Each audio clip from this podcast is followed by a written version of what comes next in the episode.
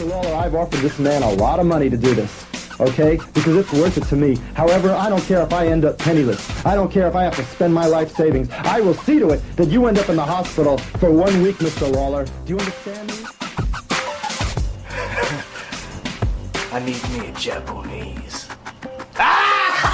I love it! I love it! I'm going to meet people from everywhere. I need me a Japanese. I don't have to defend the title tonight. I really don't. I'm here, and I'm going to be here until I feel like I want to leave. And if you don't like me being here, train to be a professional wrestler, get in this ring, and I'll beat you like I own you. So, as far as shows go, and as far as shows that we have to talk about for this show, do you want to talk about this show? Yeah, I think we can definitely talk about this show. What is the show? What show are we discussing? Well, first of all, welcome to We Don't Know Evolve. Evolve 7, Aries versus Moxley. The show we're going to be talking about is Evolve 7, Aries versus Moxley. Right. And that's the, yeah. It's a show. I feel confident in that assessment, and I feel like we both feel comfortable saying that. Correct me if I'm wrong. There's wrestling, yes, and it happens on an AVI file is what I have, and I assume that makes it technically a wrestling show. So there we go. For sure. This is the longest break between any Evolve show so far. Evolve 6 happening November 20th. Evolve 7 happening April 19th. That's a gap. My goodness. Really? I'm sorry, say it again. Evolve 6 happens on November 20th. Evolve 7, April 19th. Okay. He really took his foot off the gas there. Yeah, that's a long time. Yeah, it's Dragon Gate USA all the time. I just saw the title for number 9, and am I excited. Ooh. It's a rematch from this show, apparently. Okay. It's a spicy one. So I didn't know what the main event here was, but I figured it out by process of elimination. That's good. By about halfway through. But do we just want to start from the very beginning of I'm assuming the file that you have, the DVD that I have, and just break this down really academically, as it were, as we do on We Don't Know Evolve. I mean, well, I was trying to find the beginning of my notes, and it's very interesting because a lot of the times with my notes, I'll be in multiple places at one time where I'm like watching, or not. I won't be in multiple places at one time. Let me take that back. I do not have that ability. It would be very valuable if I did. No, I find myself watching the show in multiple places over the course of one Evolve show. So I'll be at work. I'll be at my desk. I'll be watching it on my phone. I'll be upstairs, living room, downstairs in the basement. It's a thing you got to do. I joked that I only watch these shows in one sitting, but I've never watched one of these shows in one sitting because that is fucking impossible. You might hurt yourself if you do something like that. At least gonna pull something. Yeah. No, man, you fucking get your ass kicked for doing some shit like that. No. The first thing I notice is that the show file is 2 hours and 8 minutes. Decent length, you know? Yeah. Yeah, that's, man. That's promising. That's less than one episode of Monday Night Raw, which I believe is the longest syndicated episodic television series of all. So that's what the communists would have you believe. Yeah. Yeah. No, I'm excited. I'm excited. 2 hours, 8 minutes. Hell yeah. 128 minutes. That's shorter than a lot of my favorite movies. It's longer than some of them too. That's how the cookie crumbles on this sort of thing in movie times. Primer, 74 minutes. You ever see Primer? I have seen Primer. Yeah, it's a tight 74. That's what they say in the industry. And it doesn't feel like a movie that could go longer without hurting someone. It would also be something that you would not want to watch for longer than 74 minutes. It's arguably about 10 minutes too long. Yeah, there you go. This show kind of, you know, I feel like I don't want to get too far off subject before we even start talking about the show. But as far as time loops and folding back in on itself, by the end of this show, I did feel like I was stuck in an infinite loop, going back to backstage vignettes with Austin Aries, you know, tightening his kick pads, and Sami Callihan talking about the business, brother. And there's some R-E-S-P-E-C-T up in here. Yeah, there is. And so, around. My first note is Jon Moxley walking into the building with his luggage, which I now assume that's how most people walk into these buildings as a professional wrestler. Could be wrong. He walks past a dumpster? Symbolism? Maybe? I was more in awe of the stack of bar stools, because I have not seen bar stools stacked such as this. Stack of bar stools? Stack of bar stools. I didn't see that. Not giant page views. These were 3 high. And I was like, that seems dangerous, but also it looks very steady and safe. Okay. Good on you. That's how they do it at the BB Kings. Yeah. Yeah. First of all, show at the BB Kings. Won't be the last. It's a good venue. Much tinier venue. Once we get past the very long opening segment, which is literally just a shot of Jon Moxley walking past a dumpster. They open up and we see this venue has atmosphere. I was like, oh yeah, this feels like a place where a wrestling show should be. It's not just a gym in Rahway, which again, not that bad, but for this kind of show, the crowds they're drawing, the type of audience they draw, it's not very good for the 6 people who make noise and the 150 people who sit on their hands. I got excited. Yeah. And Larry Legend's going to be our ring announcer for the evening. Yes, and I saw him, and I heard his angelic voice. Larry Legend, of course, known for being replaced by MLJ, and then replacing MLJ again, and then I think back and forth a couple of times.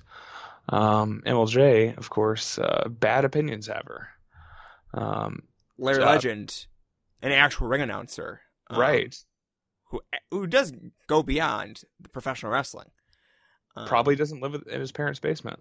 No. Can't confirm if he does or not, but I can confirm MLJ lives in his parents' basement. Probably has a nice 2-bedroom apartment. Yeah. Good for Larry. He fucks bitches in there. I cannot confirm nor deny Larry Legend fucking bitches in his 2-bedroom apartment. Larry's cool, man. Larry's all right. I'm okay with Larry. You fuck with Larry? I mean, more than I fuck with MLJ. Okay. Sure. High bar. Shiima Xion versus Jimmy Jacobs. That's your opener. No, it's not. Shiima Xion versus Jimmy Jacobs is your opener. What did I say? You said Shiima Xion. I feel like... Yeah, okay. Fair enough. One is definitely DJ, the other is just a guy with, like, hairspray.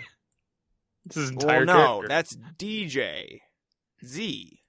There's the Xion. His saga is not 2 things. It's not hairspray DJ. There is a Shiima phase, which is neither here nor there.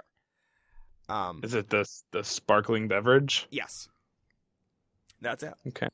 I've never had one. I know they brought it back, and there were irony kids who were like having a Shiima, and now icing is a thing. Do you know about icing? With Smirnoffs? Yeah. You bring a thing 6 years ago. Sure. Why not? Is that a thing? That was a thing a long time ago? I just heard about it, but I'm just heard about it. Huh? 100 years old. I don't know if the kids still do it. I'm not out there. Man. All right. Well, can we cut this part? Filipino Flex Factory. I'm sorry? That's what Larry called Shiima Xion. The Filipino Flex Factory. Yes. All right. I thought it said Filipino Sex Factory at first, and I then had to change some notes once whoever's on commentary, I think Rob Naylor, says that, which I think we probably should say it right now, right? Yeah. We should Lenny Leonard, yep. Nowhere to be found. Yeah, I had to like walk around. I had to do a little pacing.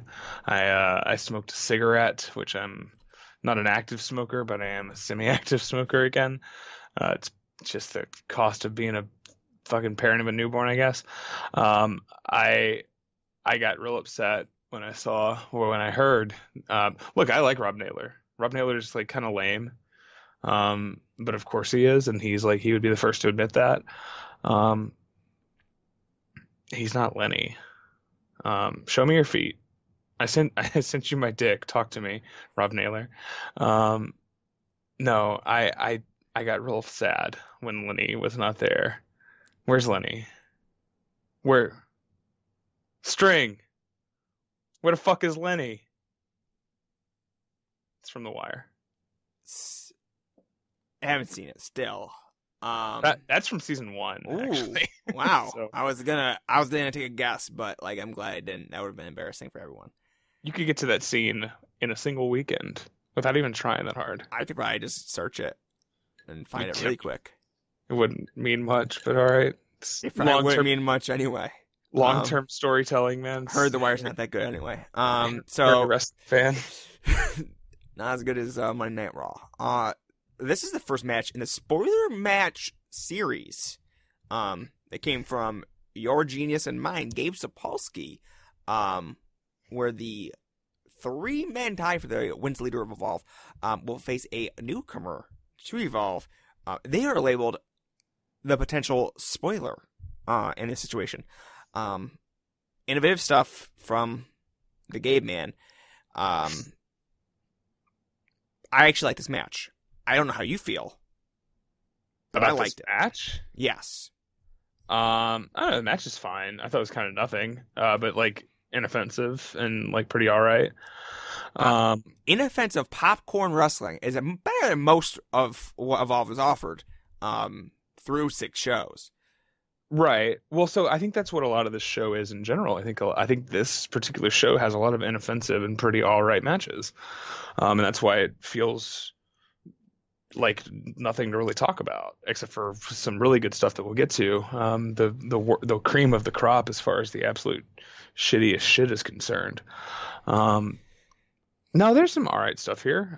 The spoiler match thing is really funny to me because there's a certain point, like really early on, when Rob Naylor's like, he says the spoiler match concept, and we'll explain that more to you a little later. Like he teases it, and then he just explains it like 15 seconds later. Yeah, like there is no gap really.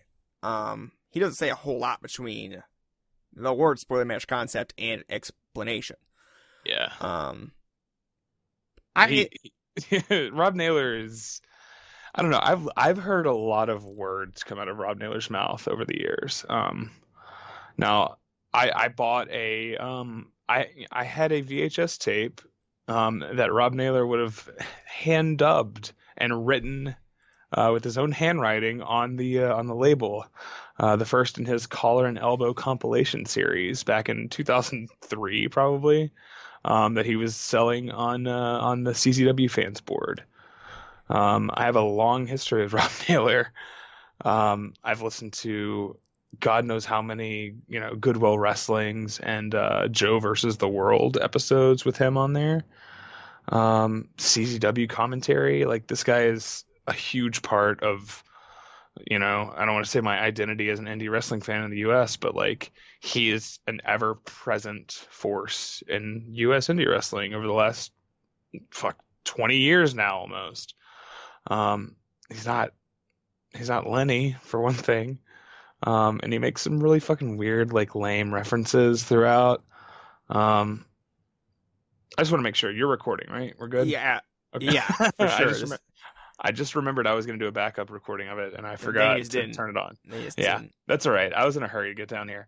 Rob Naylor doesn't post as good thirst traps as Lenny. No, definitely post them. Just sounds good. You know what? I have seen Rob Naylor's abs circa 2013, and they're really something. But I can't imagine they're up to snuff anymore. He was down there trying to impress the boys, you know. He was working the Largo loop. Wow, that's good. Largo loop. Haven't heard that in a minute. Scoop number 42. Scoop number 42. JJ Williams, WON. Shout out. I don't know. That guy, he creeps me out a little bit. What, his avatar or his posts? No, well, I can't get into it. I don't have the mental energy to talk about him having a chauffeur of some kind. It's just a lot. I don't have it in me. I do have it in me to talk to you about Jimmy Jacobs. Wrestling a professional wrestling match here. He's wearing pink. And you're going to hear that a lot during the show. Lots of folks wearing pink armbands for Larry Sweeney. Oh, yeah, okay, sure.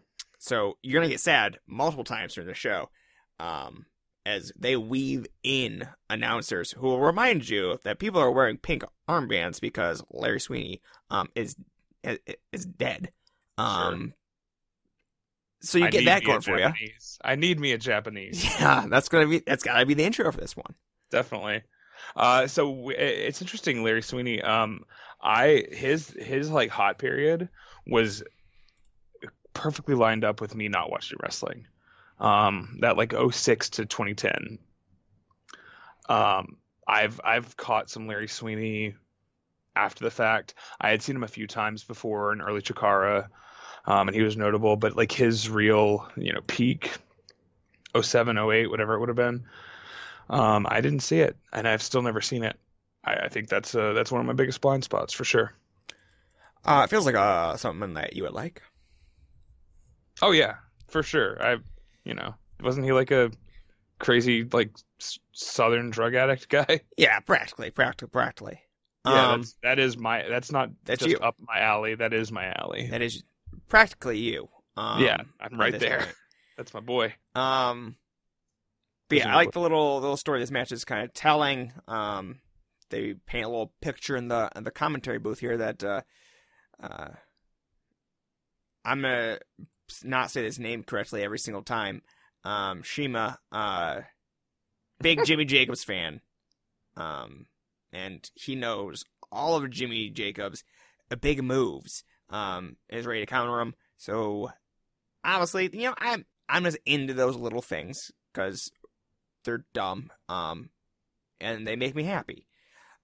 So when Shiima wins, it's a fun one. It's a fun one. Yeah, it's a good finish, and I feel like Jimmy, if nothing else, we've seen a few shows in a row where, in my opinion, Jimmy Jacobs has worked kind of a middling match that always manages to have an interesting stretch run and a like creatively positioned and paced finish that either will come out of nowhere or come in a logical sense that it factors into a lot of the times. It is a thing like that. I don't think this is Shiima Xion. I'm sorry. What is his name? Yeah, that's it. I don't think it's Shiima Xion's he's not producing this himself. I think people talk about the Jimmy Jacobs' mind for the business and whatever, and I think I've kind of shit talked it a little bit and debunked the myth of Jimmy Jacobs being a smart guy on this very show. But I do think it's become pretty clear that he knows how to book a finish in one of his own matches, especially if his opponent is going over. He knows how to make the guy he's in there with look good, going over him. So, yeah. And I think Shiima Xion. Yep. Shiima Xion. Feel it. Fuck, man. I have it written three different ways in my notes. Back-to-back shows where Jimmy does his a couple of standing double stomps and then just takes a nice bump on the third one. Onto the knees this time? Yeah, this time crashing into Zion's knees. This seemed planned, whereas the last one, which I put in a GIF, Seemed like it was planned, but not like he didn't get there in the same way that he planned. Like things went wrong on the way there, basically. No, I think it's got some cool stuff. I don't know. I remember again, as far as people I missed a lot of in that late 2000s indie era, the rise of Shiima Xion outside of Pittsburgh. But I did always kind of see him in IWC, like those like 05, 04, like super indie tournaments, things like that. Him and Super Hentai. Hell yeah. And I always thought he was cool. I thought as like an indie moves guy. He was good. And yeah, he's a fuck. DJZ rules. I don't know. I feel like his gimmicks have always sort of held him back a little bit. I don't know. That's in your defense, also, Shiima Xion, Zima Ion, mm-hmm. DJZ, didn't really have a big rise. So like there was, like before he even became a thing, mm-hmm. he was in TNA, and then that's where you don't really see a lot of talent grow and prosper. But yeah, he's come out of the other side of this looking pretty good. In 2019. You telling me that the Great Sonata wasn't a star making run? Have you seen him lately? That beard. His whole thing. He's got a look. Yeah. I'm gonna say that's actually, I blame TNA for that. That's his mental state is because of that run. Okay, let's go to the post match if you're ready for that. Because the post match probably outshines the whole thing here. Xion says, "Jackasses don't run with racehorses," right. Which is good. And then couldn't have said it better myself. Xion then says, "He's got one last thing for Jimmy." Grabs a napkin out of his trousers and says, "Jimmy can either wipe away his mascara that he's gonna cry off, or stick it down his pants so it looks like he has a fuller bulge," which is, I don't know. That's not the exact wording. Yeah, but that's not a verbatim. I like your editorializing there. Of course, the ultimate irony of him telling him that you stuff this napkin down your pants, it looks like you've got something down there, is the fact that Shiima Xion just pulled that napkin from his pants. Like he literally. That's what he did. Was doing that. Yeah, there's a lot of bold choices he did here, and I'm all for it. Hope we get more Shiima Xion promos in the future in the Evolve universe. Well, the good thing about Evolve is that you can't have a single match without somebody cutting a promo after it because of the pure sports, baby. Pure sports. Why do they talk so much about Jimmy Jacobs' sexuality on these shows? I don't know. It's really not about sexuality this time, though. It's just about his dick size. It's about genitalia, which is inherently sexual. Maybe. Oh, you gonna argue that? That's like the least controversial thing I've ever said on this show. All right, Jigsaw and Frightmare. We're backstage. Oh my! This is the a new version, the Chikara Sekigun of Jigsaw and Frightmare. God damn it! Don't say those words. Sekigun. They don't usually team together. And then Frightmare and Tozawa, Akira Tozawa of the WWE fame, start screaming at each other, and that's the end. There you go. Backstage segment done. Now, what language were they screaming at each other in? Because I was very confused by this. Does Frightmare speak Japanese? Screaming has a language. I mean, I do. Okay. I mean, I've yelled. I've screamed. Yes. What language was that? I mean, that was English. Okay, fair. Okay, well, got me there. It's pretty clear. If it's surrounded on both sides by English, then you can usually assume that it's English unless you can confirm that it's another language, and I can't confirm that, so I'm going to use, say I get you with logic, just like the context clues. Okay. Like the boys on Reddit will do when you try to tell them God exists. No, I think I have this written down as Hidaka. I know it wasn't. I know it's not Hidaka, but for whatever reason, I wouldn't say that. You know, I wouldn't admit. Oh, I thought this was the other Japanese guy who hasn't been on this roster in 6 shows.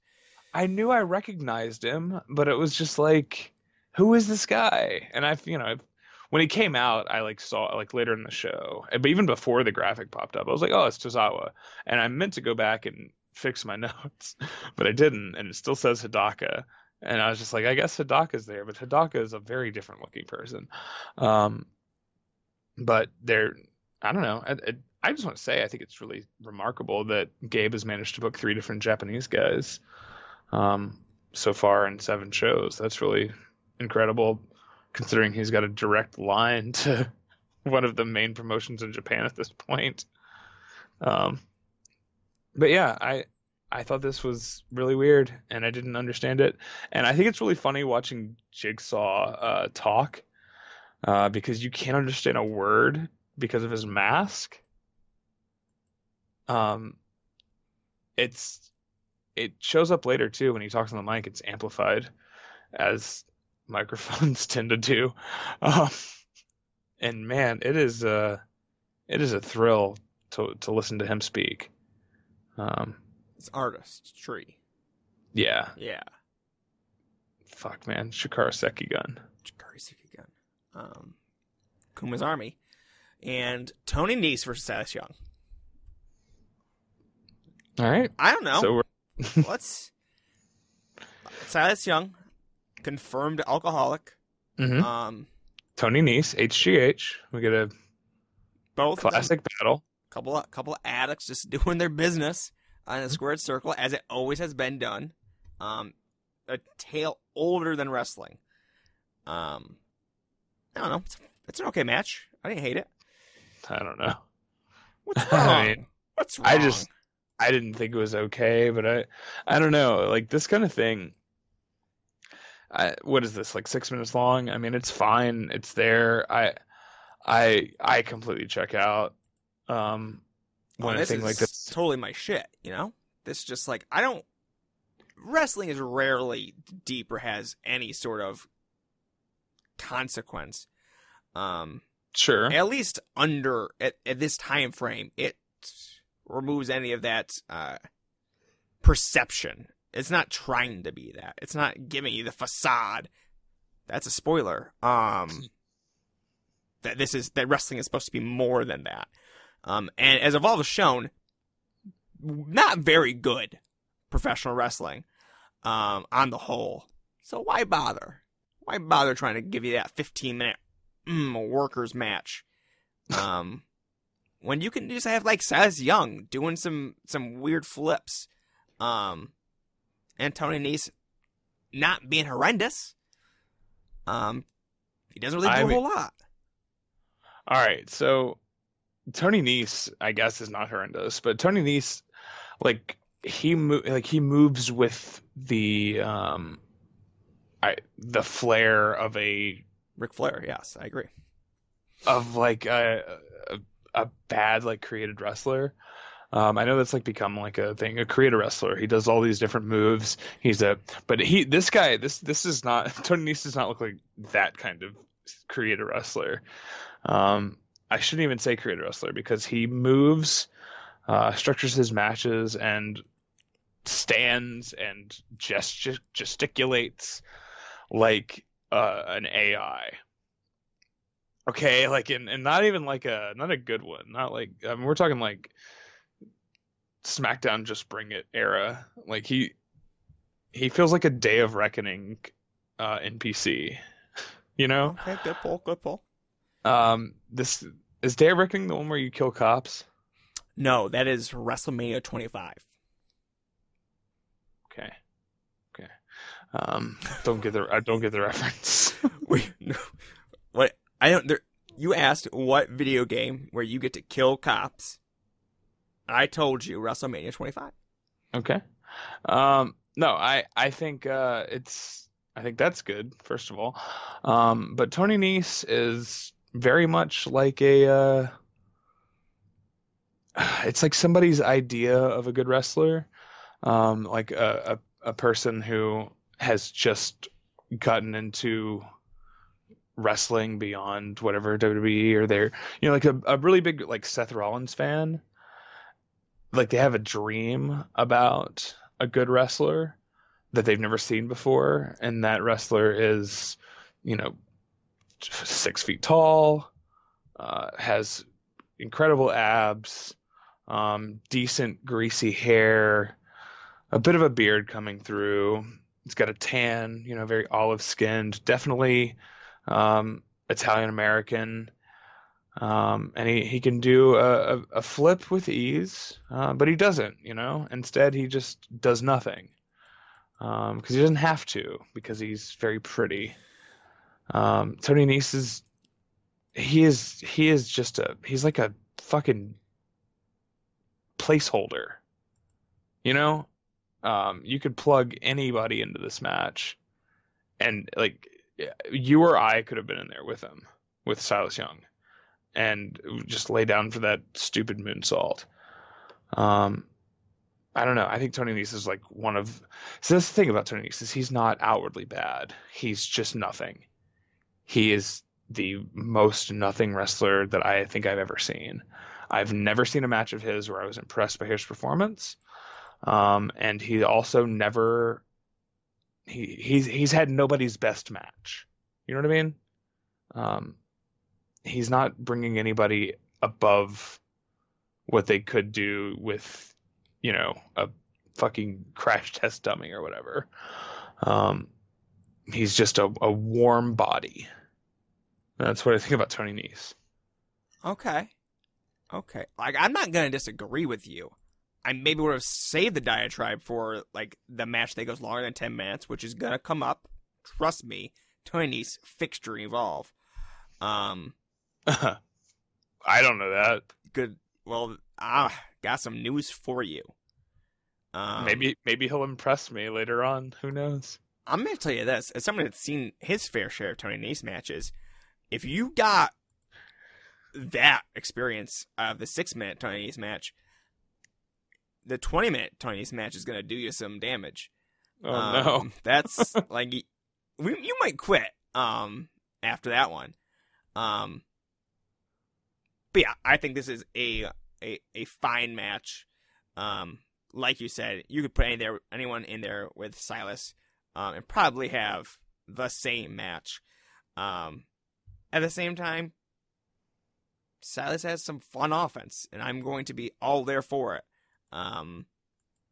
Silas shouting, "I need this more than you," while kicking at Tony Nese is something that I'm cool with. And then him doing the test big boot, also good. Yeah, I have good big boot written down. That was also Brent Lauderdale is the ref here, which is pretty funny. I did not know what Brent Lauderdale looked like for a long time. Had the wrong guy in mind. What were you thinking? But now I don't know who the other guy I was thinking of is. But I have a very clear image of the guy. Couldn't describe it to him because he's a very generic, brown-haired individual. Also a referee. But now I got nothing. I figured you probably meant a referee. I can't think of who that would be. Although I can kind of. Is it Nick Papagiorgio? No, because that guy's got short hair. Okay. Like it's so does Brett Lauderdale. So Brett's got some hair like that. It comes off the top. Like I've not seen Papagiorgio with near buzz cut levels hair. That is true. That is fair. I'll tell you what. Brett Lauderdale. So you know like Book Sinatra. Right. Yes, got it. Right. Yeah. Probably multiple. Not as many as MLJ though, which is interesting. Back around. So shorts, like short pants. Like pants, right? They go down I've wore ankles. Pants. All right, shorts, like at the knee. Shorts, yes. Okay, so every time I've seen Brent Lauderdale on a Game Changer show, and when I when he walked past me in person at the Nick Gage Invitational, every time I see him, he's wearing short pants that go at least 3 inches past the knee. And think about how long your shin and calf area is. Yeah. I'm looking at mine right now, and I got long fucking legs. I'm looking at about maybe 10 inches. So you think about how far into your calf that would put those shorts. This guy, he doesn't know whether he's coming or going when it comes to his bottom wear. I don't think that's the correct term for that. You said short pants, so we're all a little confused right now. Short pants. Short pants. That's what he's all about, and that's basically all I got on Brent Lauderdale. But the Capri life, yeah. Yeah, the baggy capris. Yeah, sounds. This guy, he's a fucking gross looking dude. I see him go on rants on Twitter and yell at people sometimes. This definitely changes my whole thought behind GCW. Because the Brent Lauderdale I was thinking of, the person in my head was taller. Still slimy looking. But didn't look like a rat, a literal rat. Which he looks like. He doesn't look like someone that could ever he would always be the B henchman. Never even the top henchman, the B. No, he gets blasted in one of the very first scenes. Exactly. I have a glass of vodka here that I'm gonna mix with I just took a sip of straight vodka. So if you hear that on the hit it home. Oh, okay. My homie's out there. Rob Naylor says that Silas Young finishes a moonsault-like maneuver. I agree. That seems about right. Yeah, I can't disagree. Hits him right in the legs. I have this written down as not the worst match in Evolve history. Yeah. Okay. Cool. I'm with you. I'm here. So there you go. I don't even know what would be at this point. Larry Dallas is here. Larry Dallas. Now, Larry has a weird look on his face. And then I asked Silas, the alcoholic, want to drink a beer. He's double fisting bottles of Corona Extra and teasing Silas, which itself seems a little extra. Says that Silas can't make back-to-back shows, which I feels like this is back-to-back shows that Silas is making, so I'm not feeling it. Was there a lost Evolve show? That's such a good question. I know there is a Cinco de Mayo show, but that seems like it does not line up in this timeline. 6.5. Silas wants Johnny Gargano, the person that gave him the alcohol to regain his alcoholism, even though I'm told you never stop being an alcoholic. No, yeah, everyday struggle. Silas just checking in every day, checking out. Try and maintain his lifestyle. Calls Larry a sleazy car salesman. It's says he's going to slap Larry's whore. Oh, okay. Okay. That's what we heard. Okay. I wasn't sure if he was calling Larry himself a whore. Larry's whore. Got it. No, he said he's going to go fight his lady friend. Yeah. Going to go hit that woman is what the baby face said. Yep. Reby Sky for those playing at home. Yep. She'll be back for more later. Ain't that the truth? We go backstage. Austin Aries with his most Generation Next looking hair, and that's it. That's all I got. Doesn't he's putting his kick pads on? He's pulling them up over his. Yep. That's the segment. See, this is the kind of thing that if you're doing you know, TEW, EWR. Yep. And you're booking one of those shows and you're trying to like keep your average high, but you don't want to book two big matches in a row because of the way the scoring system in those games work. You need to book like a segment in between your two big cruiserweight matches or whatever, because that's what you do in Tony's versus Silas Young, and then John Davis versus Johnny Gargano, your two big matches, break them up. Right. You book this because it's easy and the guys' stats align with what you need them to align with. And you get a cool 88 out of 100 on the segment where Austin Aries is shown backstage adjusting his kick pads. Yeah, this is a work rate promotion. You run an angle based on overness. There you go. Yep. That's how Gabe learned how to book. He gets it. Yeah. That is the weirdest part about Evolve 7 is that at least with the other Evolves, when there's a backstage segment, it's bad, but stuff happens. It feels like it fits some narrative. This is definitely like Gabe's trying to tell a story. Yeah, this is just him trying to break up the flow of he doesn't want to have a. And I don't see a problem with just going from one match into the next. I don't think there's any reason you can't do that. You don't have to cut away. No, it's not Raw. It's SmackDown. It's not SmackDown either. This isn't even. No. This shit ain't 205 Live. All right. Even though it's got 80% of the roster. It's weird, right? How many of these people are on 205 Live in NXT? It's really strange. It's almost like they're the same thing. Yeah, there's one of them. For sure. Ooh, my goodness. I got to make sure I'm not going to drink vodka straight again. Next match, John Davis versus Johnny Gargano. The Battle of the Johns, I guess? Battle of the Johns. Spelled two different ways. Love it. Love it, love it, love it. John Davis making his debut, his illustrious Evolve career, his singles debut. This is true. He does debut at Evolve 1, the DCFC, that Dark City Fight Club. That's right. And then Gabe takes a little bit and says, "You know what? You know, let that simmer. Let that simmer." And now he's back. Now he's here. They're going to forget. The crowd's not going to remember that. Nah. We're going to take 6 months between shows. Totally different venue. Or anything.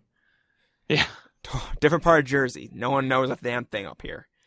This might be Johnny Gargano's best Evolve match to this point, which is, I mean, a bar not high. I can't remember any other matches he had. That's fair. Probably, no other match had a jackhammer, I'm pretty sure. Oh, yeah, no, jackhammer rules. And there's a spine buster right before it? Oh, hell yeah. Yeah, that's a cool little sequence.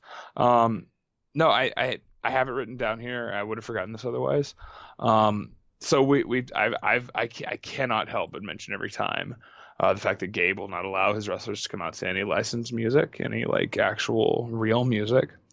They come out to some I guess public domain or royalty free stuff that Gabe is allowed to use. And both of the wrestlers come out to the same song every match. One song plays, John Davis comes out, and the song continues to play while Johnny Gargano comes out. I hope I'm explaining that well enough for people who aren't watching these shows. Please don't watch these shows. Don't do it. The song that plays while they come out to the ring is the same song that plays into the Rules of Evolve video packages that have been on every other episode, for lack of a better word, every other Evolve show. Gabe has a total of 10 royalty-free songs that he owns the rights to, and he will use the hell out of them every time. Use your resources. Yeah, I mean, yes, but fuck, man, he's so... this shit feels very cheap to me when you hear the same songs over and over again and used in different... you ever notice that... To be fair, that is Gabe's shtick to, a high degree. On every level, his entire thing is, how can I do something that's supposed to be professional, but also cheap. Do it the cheapest way possible? Yeah, that's the Heyman influence. Have you ever heard in the mid 2000s, you would hear in random ads on Spike TV, you would hear Hardcore Holly's theme and you would hear the Hardy Boys theme. Just in random TV, like ads for upcoming shows, usually on Spike TV, sometimes in infomercials. I don't remember much from when I was 8. Oh, God. Wait, what? What year were you born? 92?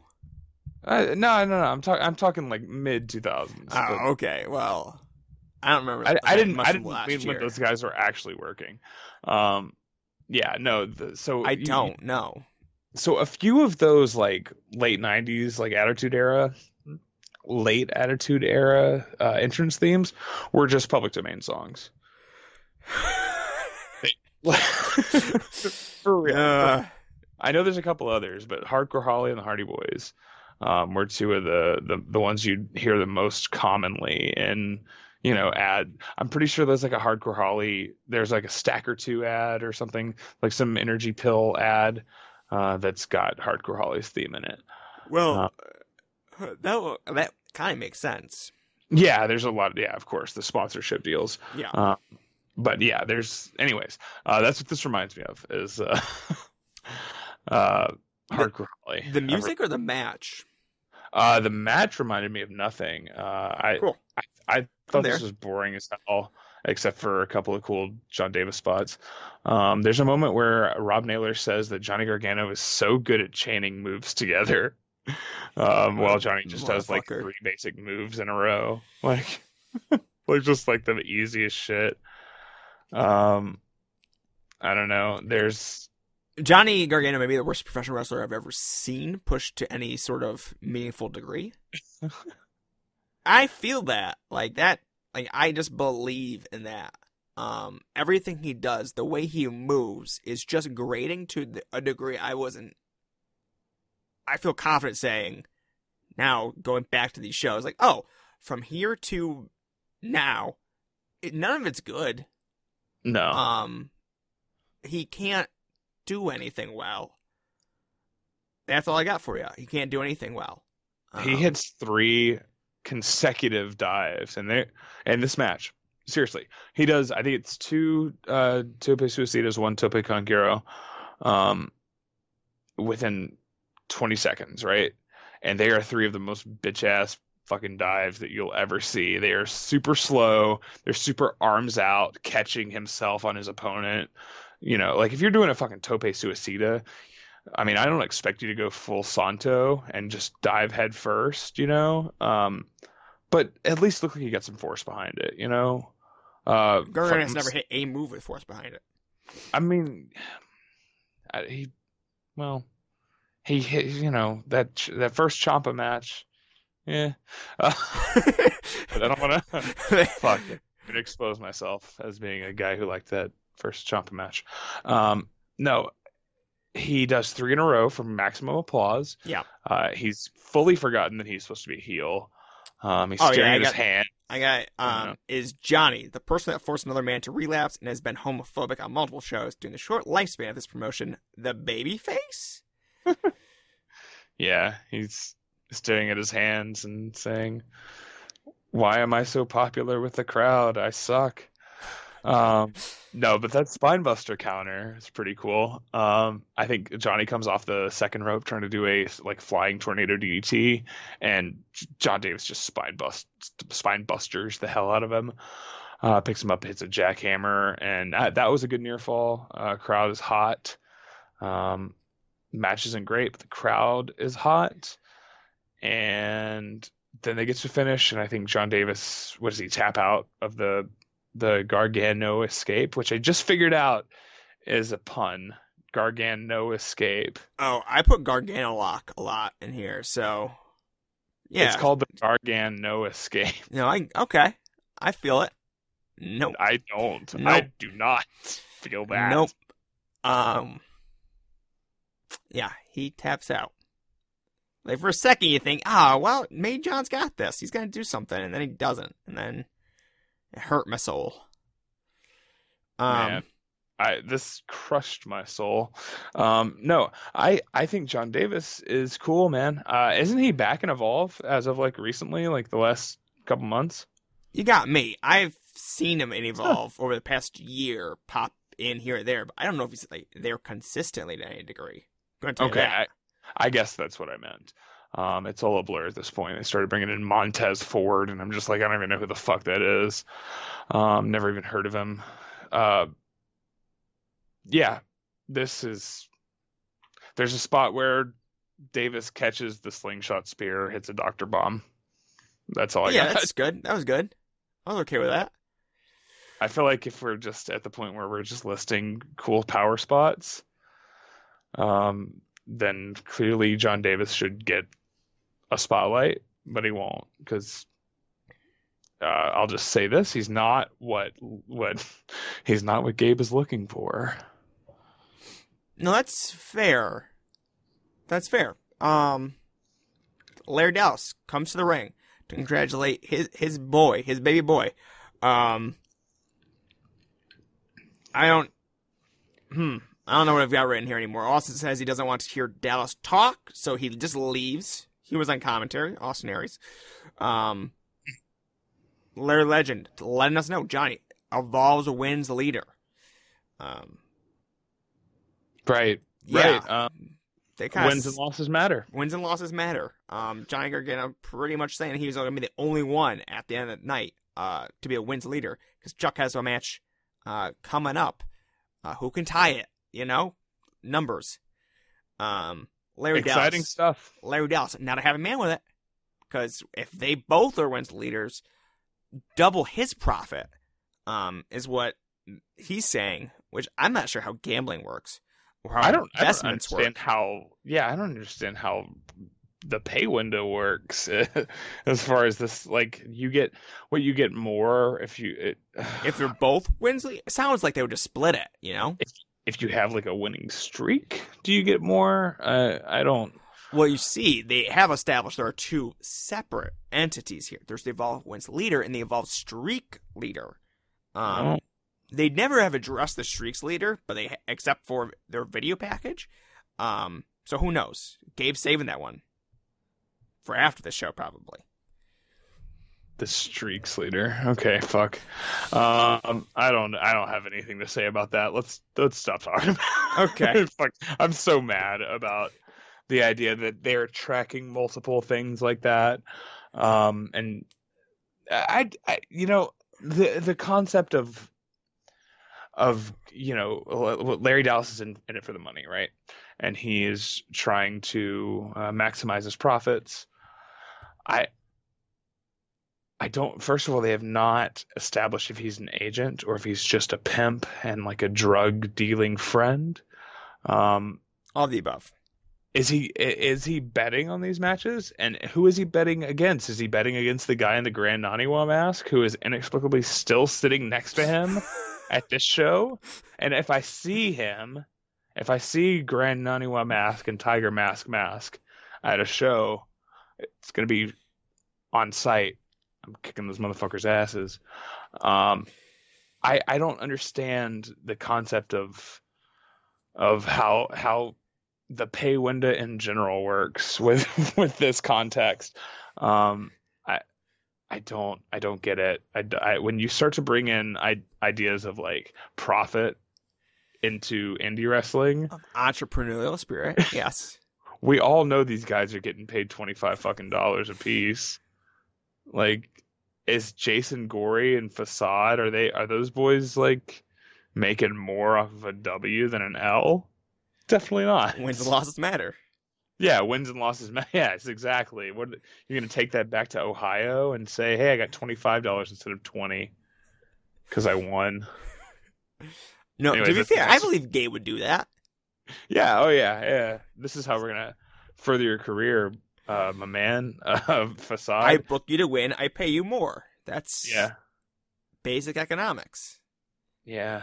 Unfortunately, the next match, Facade and Jason Gorey versus Chikara Sekigun. Frightmare and Jigsaw. I guess that's the same team. Is this the same? No, it's not. Okay. They established though that Chikara Sekigun is 2-0 at this point going into this match. Okay. Yeah, these two never teamed with each other yet. Yeah. I don't know. Some free bird rules in this wins and losses matter bullshit. Yeah, the free bird rules. I mean, I'm fine with it, I guess. I didn't pay too much attention to this one. I'm going to be honest with you. Oh, I like this match, actually. Oh, here they go. So I mean, to be fair, I predicted that because Facade was in it. I'm like, you know what? Facade kind of sucks, but Bucky likes him, so he's going to be all about it. Yeah, Facade sucks in the way that I dig. It's just Ohio shindies, you know? If you work AIW, then I'm going to pay attention to your shit.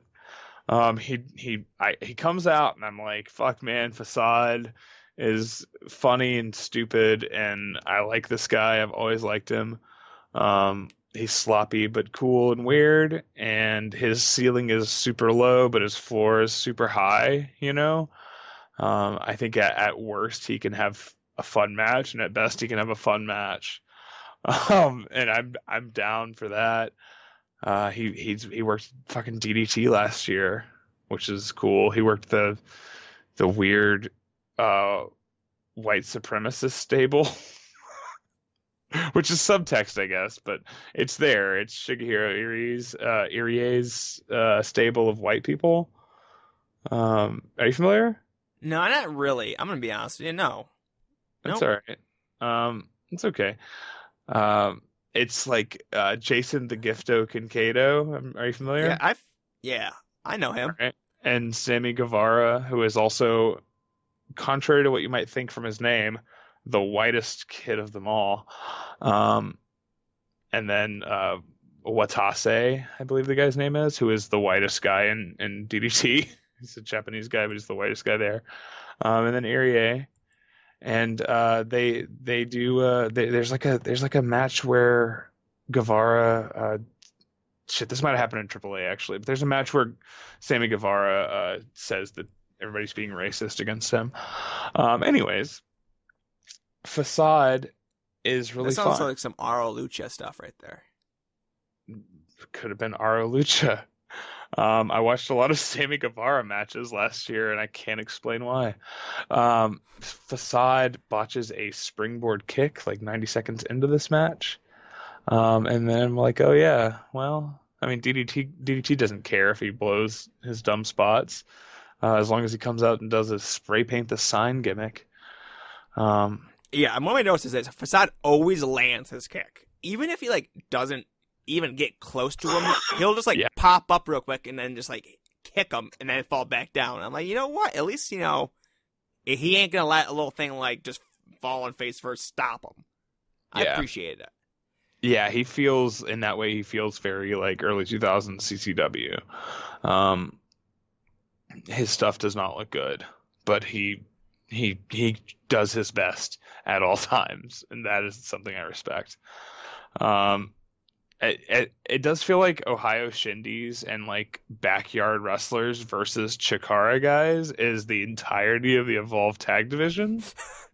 No, that checks out for sure. Like that is what we've seen every time. Sometimes it's like, yes, Ohio shindies, backyarders, and Chikara guys. That is it. The Dark City Fight Club were in the first show. Yeah. But they might fit the realm of backyarders, to be honest. Cause, I would believe it. Yeah, that's two scary backyard dudes from like Florida. I think that fits. There's a moment where I have this written down. No, this is after the match. Okay, I have very few notes on the actual match. Finishing sequence is good. I have also written down these 5 words. This is a cool match. So there you go. But after the match, after Frightmare and Jigsaw win, Larry Legend comes in and says the words, Chikara Sekigun is on a roll. Which, yeah. Heck yeah. The 3-0, baby. 3-0. And that would, if this was Chikara, that would get them a title shot at the Campeones de Parejas, right? Yeah. So they would face. Remember how that worked? The other Yeah, the other tag team in Evolve, who are... Oh, yeah, the Osirian Portal? Yeah, that'll be it. That's the match. Gabe's gonna angling for it. Does Jagged Scott Parker or whatever, just 3.0 ever show up in Evolve? I could not tell you. There's some Canadian shows coming up, so like I'd buy it. Oh fuck, that's right. Evil Uno and Dose. You really reached for that one. I couldn't remember what his fucking name was. I know he's got another name too. Fuck. Stu Grayson, right? Stupefied. All of the above are names for him. They were on the last show. I forgot about that. Okay. Yeah. So it is just, and they faced, guess who? Cheech and Cloudy. Is that right? Yes. Okay. Yeah. I want to say that's correct. Yeah. Ohio guys. Man. What the fuck is what Frightmare? Cheech, like, not Ohio guys. Don't come at me with that. Cheech is he? I don't know. No, he's not. He's an AIW guy. He's an upstate New Yorker. Okay, well, that's quite the drive. Same thing, really, right? Well, it's like 4 hours, 5 hours. Yeah, from Rochester to Cleveland. Make those towns. No. John's paying the big bucks. Yeah. Man.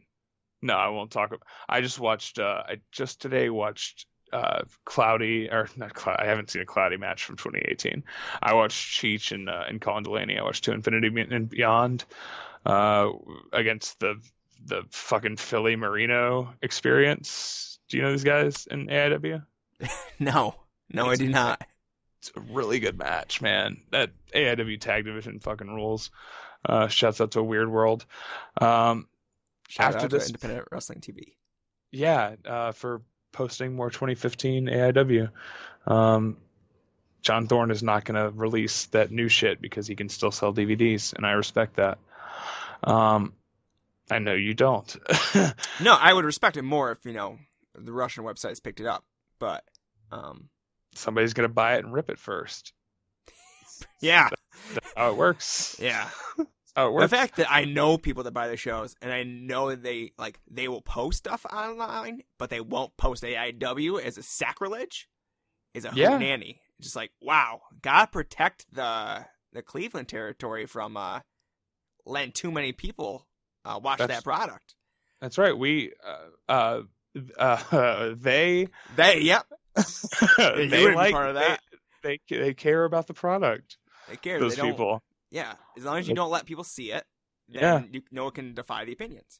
Also, let me say this about AIW: it's kind of sacred. If you're like one of the 5 people on the internet that's watching it, and you can just be like, yeah, it's good. Sure. Cheech and Colin Delaney had a great tag. No Consequences. One of the best tag teams. Trey Lamar, Chase. What's his name? I forget his name. Chase Oliver, one of the best tag teams in the country. You ever seen him? No. Just take my word for it then. Just take exactly. Exactly. What I do instead is point to all my 20 AIW DVDs and say, that ain't it, Chief. Mm-hmm. Jigsaw also ends this match really cool because I like Jigsaw. And he just hits this just double stomp out of nowhere. And then he does this weird jig and tonic. And I'm a big fan. Yeah. Spinning Omori. Oh hell yeah! Yeah, that's a cool. That's move. Omori. Nice. Jigsaw after the match does call out any team in the world to challenge them. Did he? Because I couldn't understand a fucking word he was saying in that match. You keep saying that, but I hear this guy loud and clear. Maybe the audio quality on the DVD is better than the audio quality on the DVD rip. I'm also trying to figure this out, but I don't know the next time that Jigsaw or Frightmare appear on an Evolve show. So hopefully never. Maybe the Dragon Gate USA universe has an answer for me. What is Jigsaw doing these days? Where is he at? Good question. I was wrestling at ISW at WrestleMania weekend, but that's about all I got for you. No shit. Okay, I'm gonna look him up. Jigsaw's one of those people that gets just like these weird bookings for no discernible reason. Like, didn't he take his mask off to work Ring of Honor? Yeah, but that was like 09? 09. Let's see here. He worked 2 matches last year, according. Well, there you go. Fuck. He worked the JPW show, and he worked the Johnny Kid Invitational for Chikara. God, this poor fucking guy. He worked some this Texas indie in 2017, and he got booked in a promotion called Kamikaze Pro in the UK in 2017. Multiple promotions in the UK in summer of 2017. So I guess he went over there. He worked Progress 51 against Jimmy Havoc. God, Jigsaw, what are you doing, baby? Who knows? I lost the card. Which show is he working? Mania weekend? What'd you say? Interspecies Wrestling. Oh, okay. What is that? What is what? What is ISW? What interspecies is that? Wrestling? Like what they're interspecies wrestling, and that means what? So it's like intergender wrestling, but it's species. Up and down the card. There's a Lego death match. You know how you step on a Lego and it hurts. They made a match about that. Okay. Okay. All right. Well, Evolve 7. I'm sure they're going to sell a lot of tickets to that. Yeah. I'm positive. Collective. The Collective. That's where AIW's run their show. There you go. Yeah, but they're running a midnight show. Like, they're going to do fine either way because they're not running against anything and they're going to book some crazy shit like Scott Steiner. Yeah, exactly. Yeah. That's all you need. Otani versus Eddie Kingston? Come on. That's good shit. That's going to bring in at least like 50 people who might not have gone otherwise because they're just be like, that's weird. You know? I think a big part of booking a successful Mania weekend show is booking the match that makes the person who's in town but not sure if they're going to go to the shows. It makes them go, well, that looks weird. Is it at a time when I can't do anything else? Yeah, okay. We'll go to that. I think that show is going to do great, and I hope it does. Because by all indication, from everything I've heard, both like publicly and through like deeper channels, they're all losing a lot of money on these shows, and none of these people in the Collective are expecting to make any of their money back, except for Joey Janela. Hell yeah. Yeah. I don't know. The whole thing is a fucking nightmare. I love it. I don't care what promoters go out of business because of WrestleMania weekend. Oh yeah, apparently Evolve's going to be there too, which it's really weird to think about. That this is a promotion that's still going, especially when you consider the next matchup has 2 guys who are still wrestling on the indies. Kinda, I guess. Whoa! You're messing up an important angle that happens. Before this, Moxley walking around in the back. Next match. Zack Sabre Jr. versus Sami Callihan. What is that stuff for? It's backstage segments? It's just to cut away to something, right? Just build that tension, you know? This is Aries versus Mox, you know? I didn't, actually.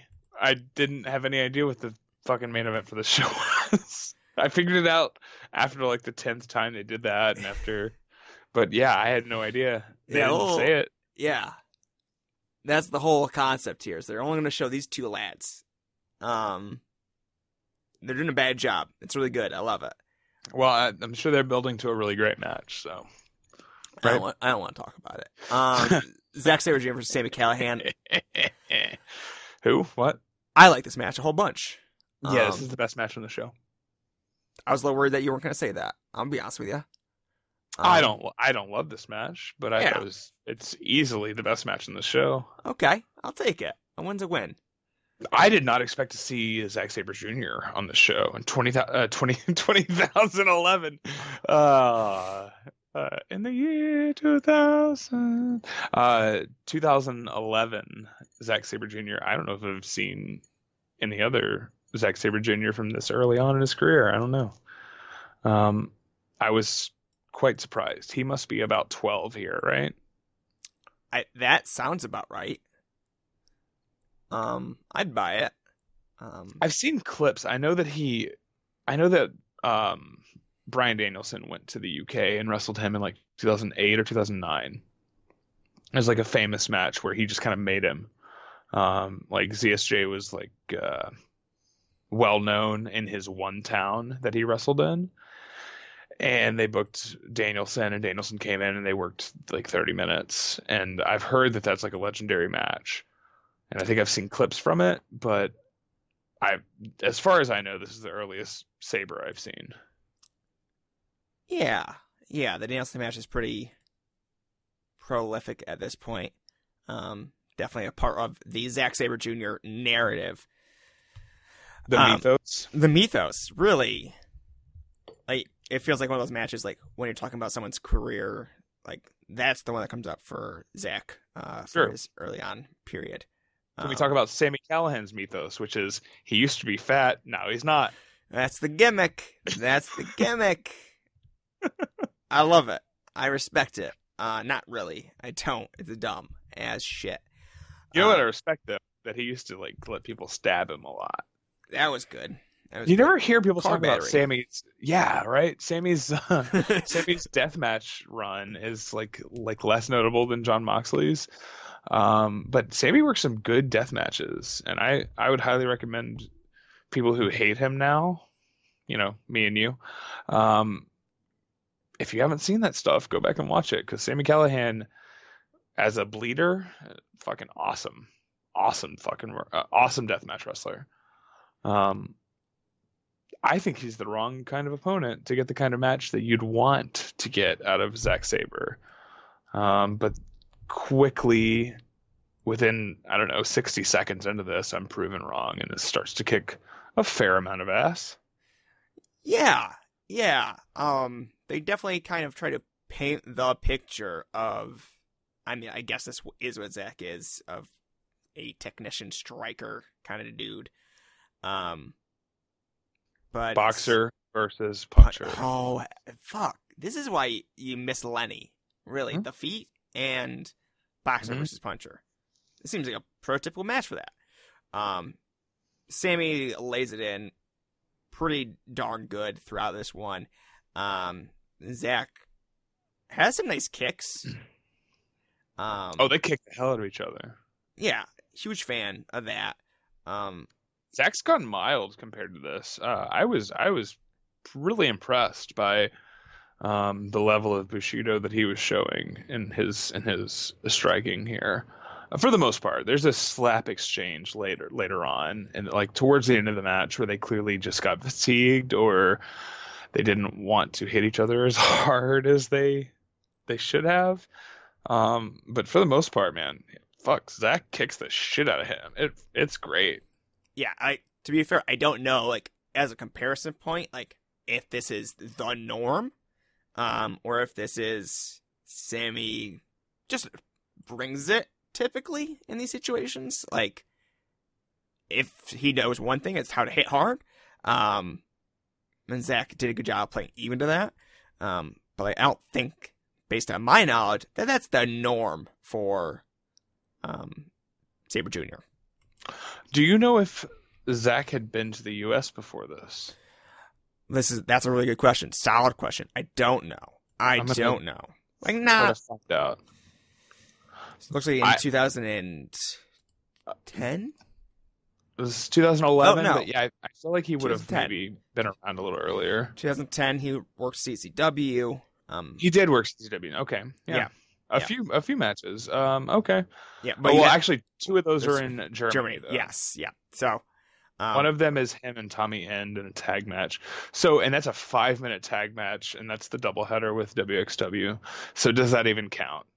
Kind of. Hey, the states are the states. All 50 of them. Mm-hmm. Yeah. Mm-hmm. Puerto Rico? Not counting Puerto Rico. All right. Can't count it. Can't count it. I mean, rest of the people here don't, so why would you? Yeah. No, I think he worked an All Japan match, and that doesn't make sense. Okay, never mind. That's the all together battle. I need to get off cage match because this website is gonna fucking kill me, and I'm gonna start doing the Striga voice. Yeah. No, I think he clearly wanted to impress, because how often does the guy get to go to the U.S.? He worked the best of the best this year too, right? Ray de Voladoras. Yeah. From Chikara. I'm familiar. King of Trios weekend. Yes. 1, 2, 3 Kid. I was there. You were there? Yeah. For El Generico versus 1, 2, 3 Kid? Yeah, you're damn Skippy. That's cool, man. I like that match. That's like the top 5 fucking Chikara matches of all time. Yeah. Which is not saying much, but like it's something. It's something. Waltman is badass, man. Hell yeah. Those tights did not fit him. Yeah. No, so Zaber is Zaber. Zaber. It's Zaber time. Okay, here we go. I have to go take a break after this. I need to get some fresh air. Because I have been awake since 3:30. Fuck, that's a long time ago. Bless hell. And I've been drinking since 6, so not 6 a.m. Just want to say. It's cold outside. What else was I going to do? Not drink. There's a moment where Rob Naylor says that Sami Callihan eats egg whites and wheat bread and all of the other healthy guy stuff that fit guys do. Oh, God. There's a lot of cool stuff in this. I don't like just naming spots, but they do like some cool apron and floor stuff. They're in the crowd on the stage when they like do a Zach grabs a Jujigatame and then Sami grabs a stretch muffler. Then Sami takes like a gross bump off the stage, just kind of lands flat on the ground. And then a really funny moment on commentary for me was Sabre approaching him, trying to hit a dive on him off the stage. Sami catches him and does an exploder that. I don't know if it was Naylor or if it was Jimmy Jacobs, but one of them said that Sami just hit Zack Sabre Jr. with a combination Uranage exploder, which is not nothing. Not a thing. It's one or the other, and that was an exploder. It did look sick though, and it looked like Sabre almost landed like on his forehead. Yeah, I was like, oh, he almost necroed himself. What a thing. Yeah, I'm glad that makes sense. I'm glad that's like a thing for everyone else too. It's a hard touchdown.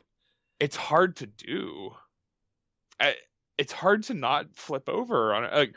Like, I've given an exploder. I've given many exploders, and I've taken at least one. And it's really hard because the way the leg is hooked and the way you sort of snap them over, it's really hard not to flip them over. So something happened. Maybe it's just that Zach is way taller than Sami, but it's really hard not to do an easy flip. That is one of the easiest suplexes to post for. Is you just get whipped right over. It's no problem.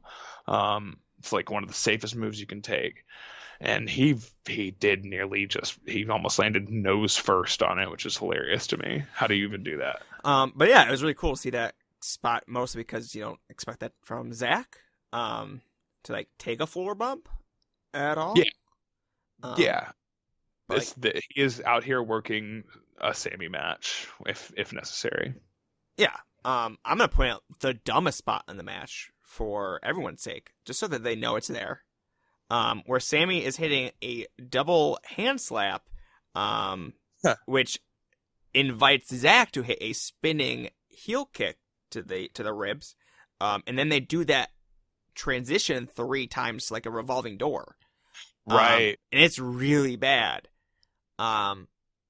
That's my least favorite part of the match, but I wanted to acknowledge it because just because you like a match doesn't mean you can't point out the dumb shit in it.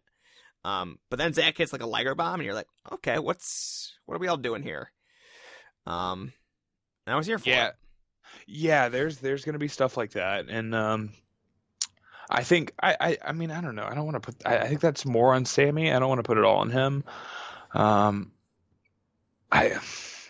He is a guy who can do just a regular work rate match, but usually his stuff works best if he's got an edge to it. And for the most part, this has that edge, and then it does threaten to go just pure Evolve at times. But that's one of the things that Sami sticks out on these shows because he has that edge to him. You know, his stuff feels like it could break down. He could stab a guy at any time. Not to the level that, like, you don't actually think it's going to happen, not like Homicide on the last show, but it does feel like Sami might get a little unprofessional, which is what, I mean, I don't know. That's what I want. And I think it brings it out of his opponent too, which is good. You know, I like people hitting each other really hard in ways that are traditionally not safe in a professional wrestling environment. Sabre kicks him in the face really hard at one point towards the end, and I think this whole match moves really well, and then it never slows down, and then I think the finish isn't great. I think they get into the inevitable Guerrero-Malenko roll-up trading. It's very fucking Jerry Lynn, RVD, 99. I was okay with it more so because it never felt like Sami was in any position to actually win it, whereas Zack looked like he was the one kind of initiating pin attempts, which changes it slightly for me comparatively. Okay. So I wish I would have seen that context because that sounds fine. That sounds like, you know, if you assign the roles in your head, that's the whole thing about this. That's the whole thing about it's all wrestling, about bullshit, right? Headcanon. Just right. But yeah. I think in a lot of cases it's actually there. It wasn't there for me while I watched this, but yeah, given what you know about these two guys and the roles that Sabre would normally play versus the roles that Sami Callihan would normally play, you can assume that they probably were giving their audience enough credit to try to assume that that's the story they were telling.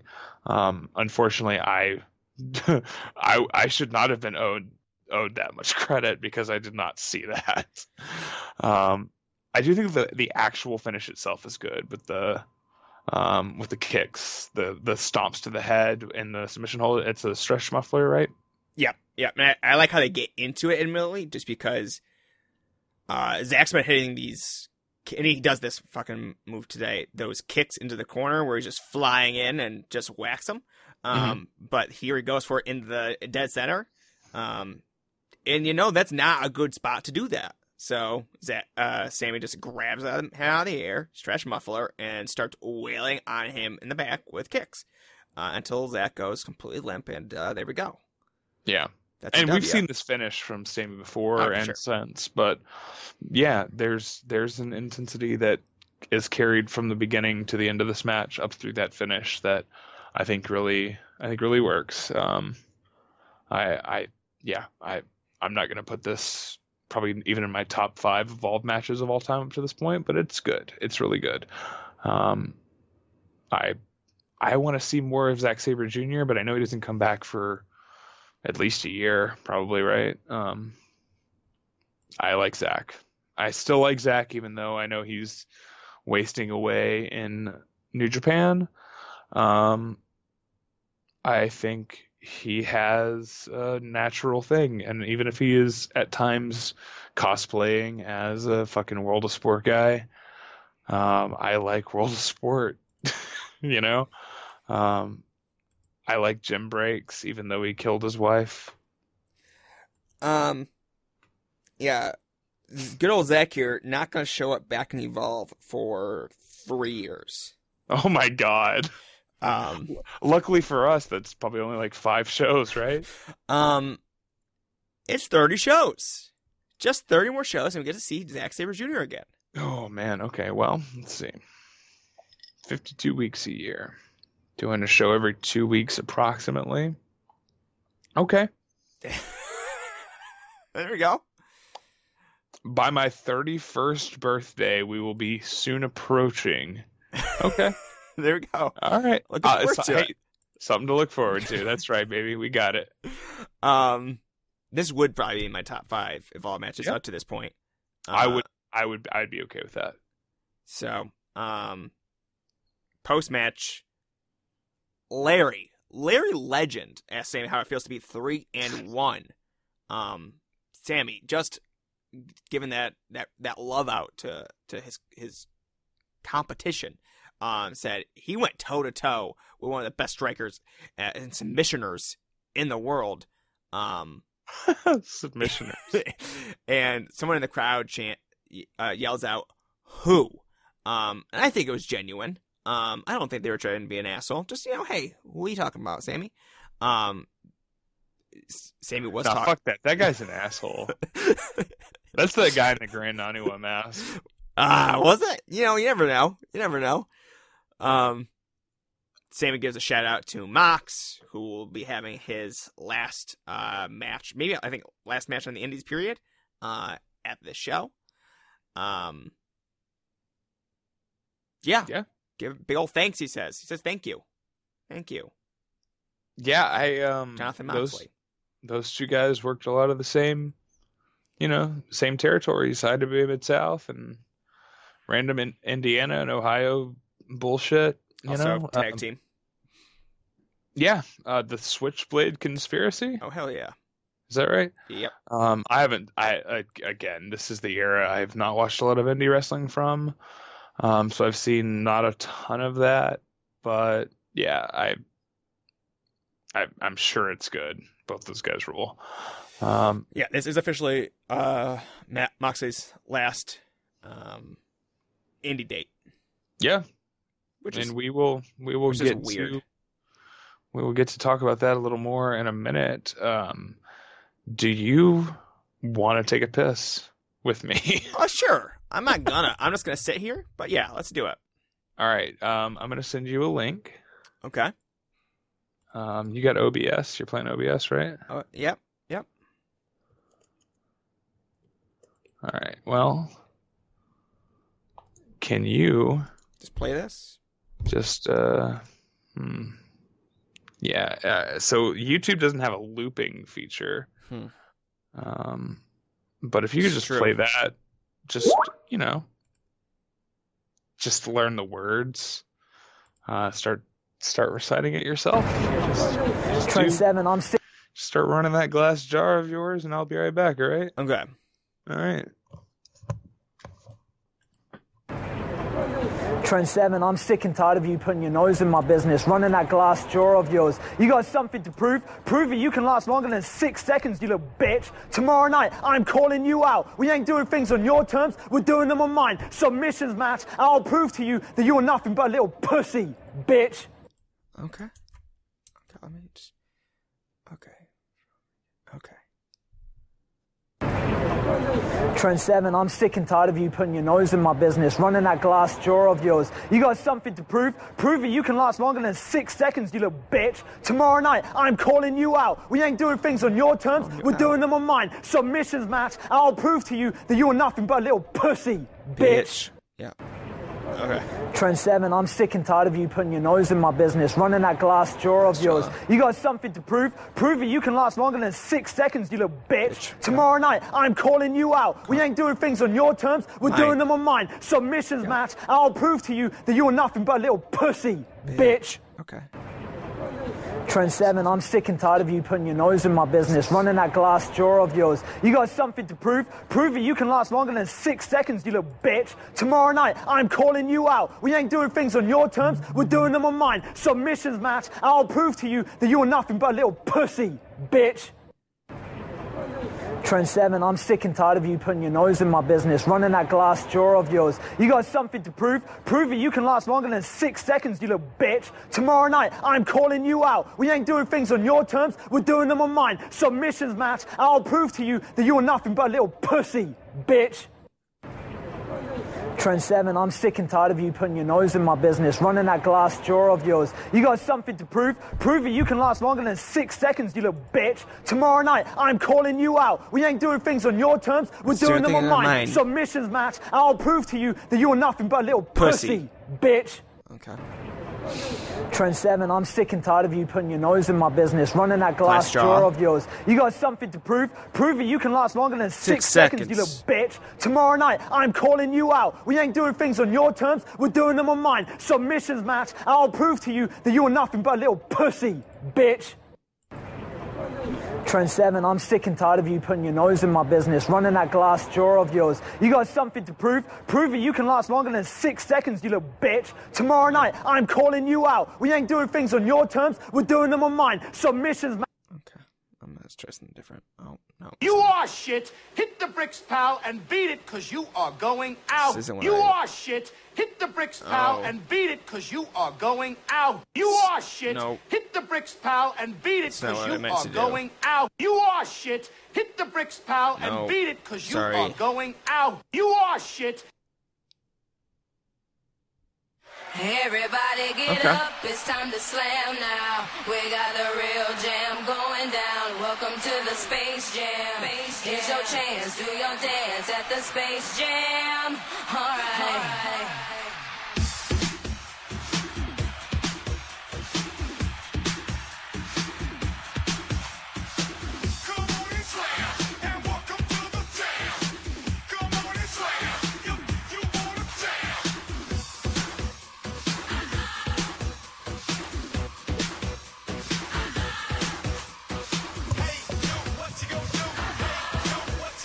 Seven, I'm sick and tired of sticking your nose in the business, running that glass jaw of yours. You got something to prove? Prove that you can last longer than 6 seconds, you little pussy. Sorry. Bitch. Bitch. Yeah, sorry. I found a site that let me loop it. Bitch. All right. Evolve. What is this? Evolve 7. Evolve 7. Aries versus Moxley. Submission match. There we go. Here we go. Are you ready? Oh yeah. Hell yeah. Okay. Prove to me that you can last longer than 6 seconds. Oh man. All right. Did that get you pumped? I felt it. I'm a little emotionally stunted. Did that get you pumped up for the promo video about the exciting new service purporting to be the new home of iPay-per-view WWN Live? It's new. It's exciting. It's still alive today. Let me tell you something about this clip. And I don't know if this is up online somewhere, but I would like for people to see it, because right after the graphic, the WWN graphic leaves the screen, the first clip that you see is a clip of a man kicking a woman in the face. And I think as an indication of what this service is going to provide its viewer base, spot on marketing. Just fantastic. Exactly what Gabe knows what the people want, and the people that are watching his shows, what they want, domestic abuse. That's why he books Rich Swann.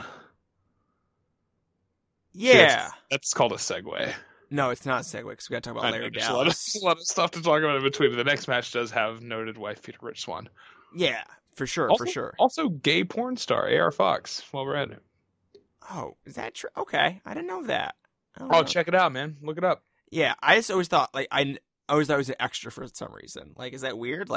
I knew he was there, but, I didn't know, he was a participant ever. He just did, the intro for it, in shirtless.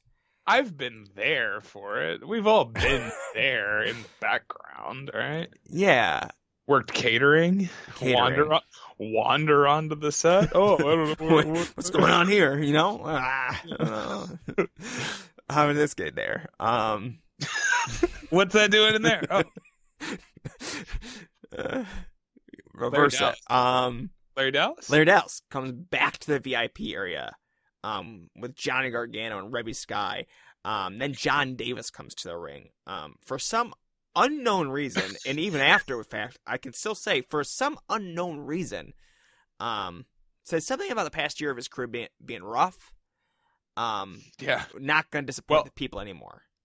Here's the deal about John Davis, right? Okay. The last year and a half of his life has been rough. Yeah. Because his girlfriend died. You know his girlfriend? Brad Attitude's mom.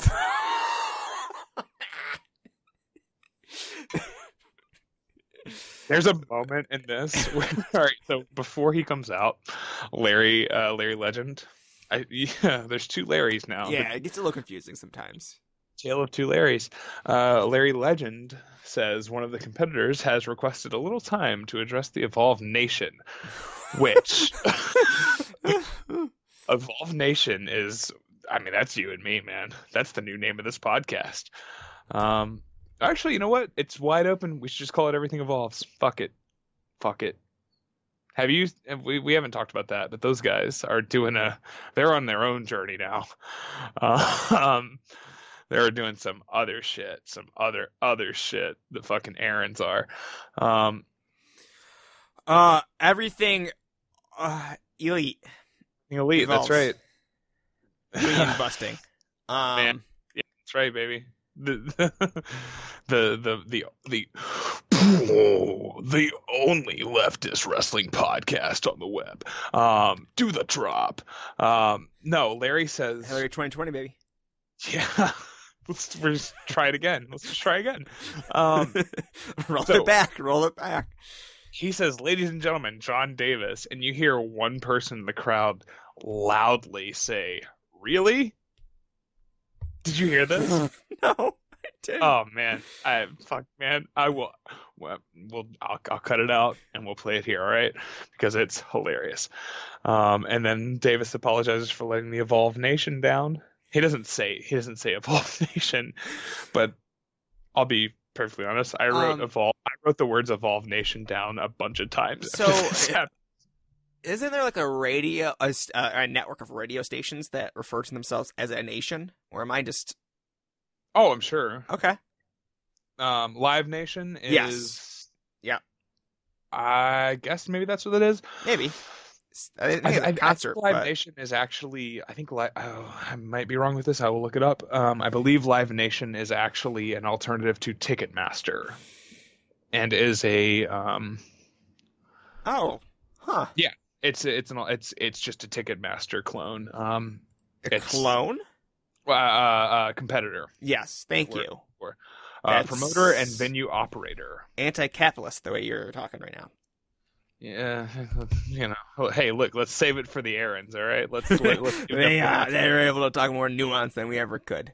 Yeah. Us little simpletons.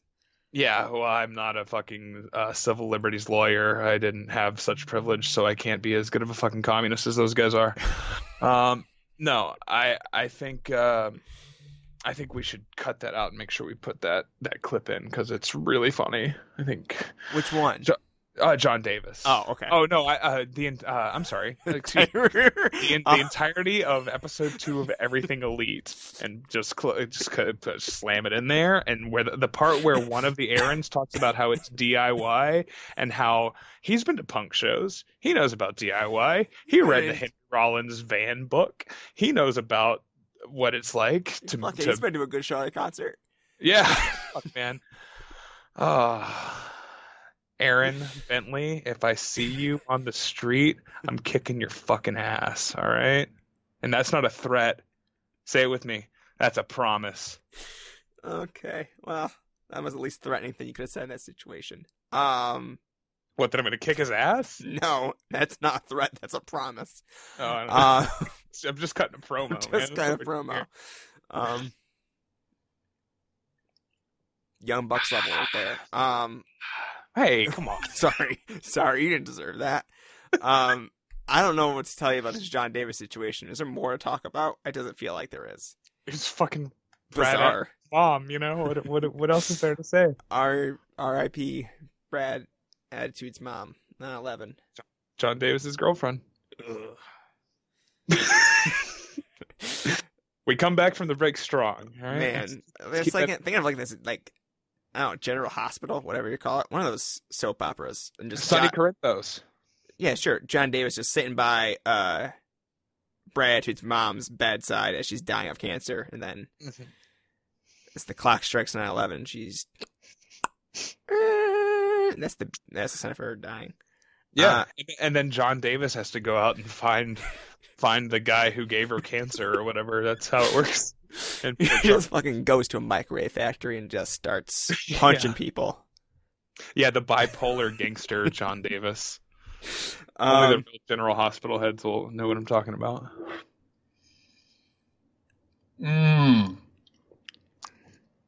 Wife beater versus gay porn star. Let's go.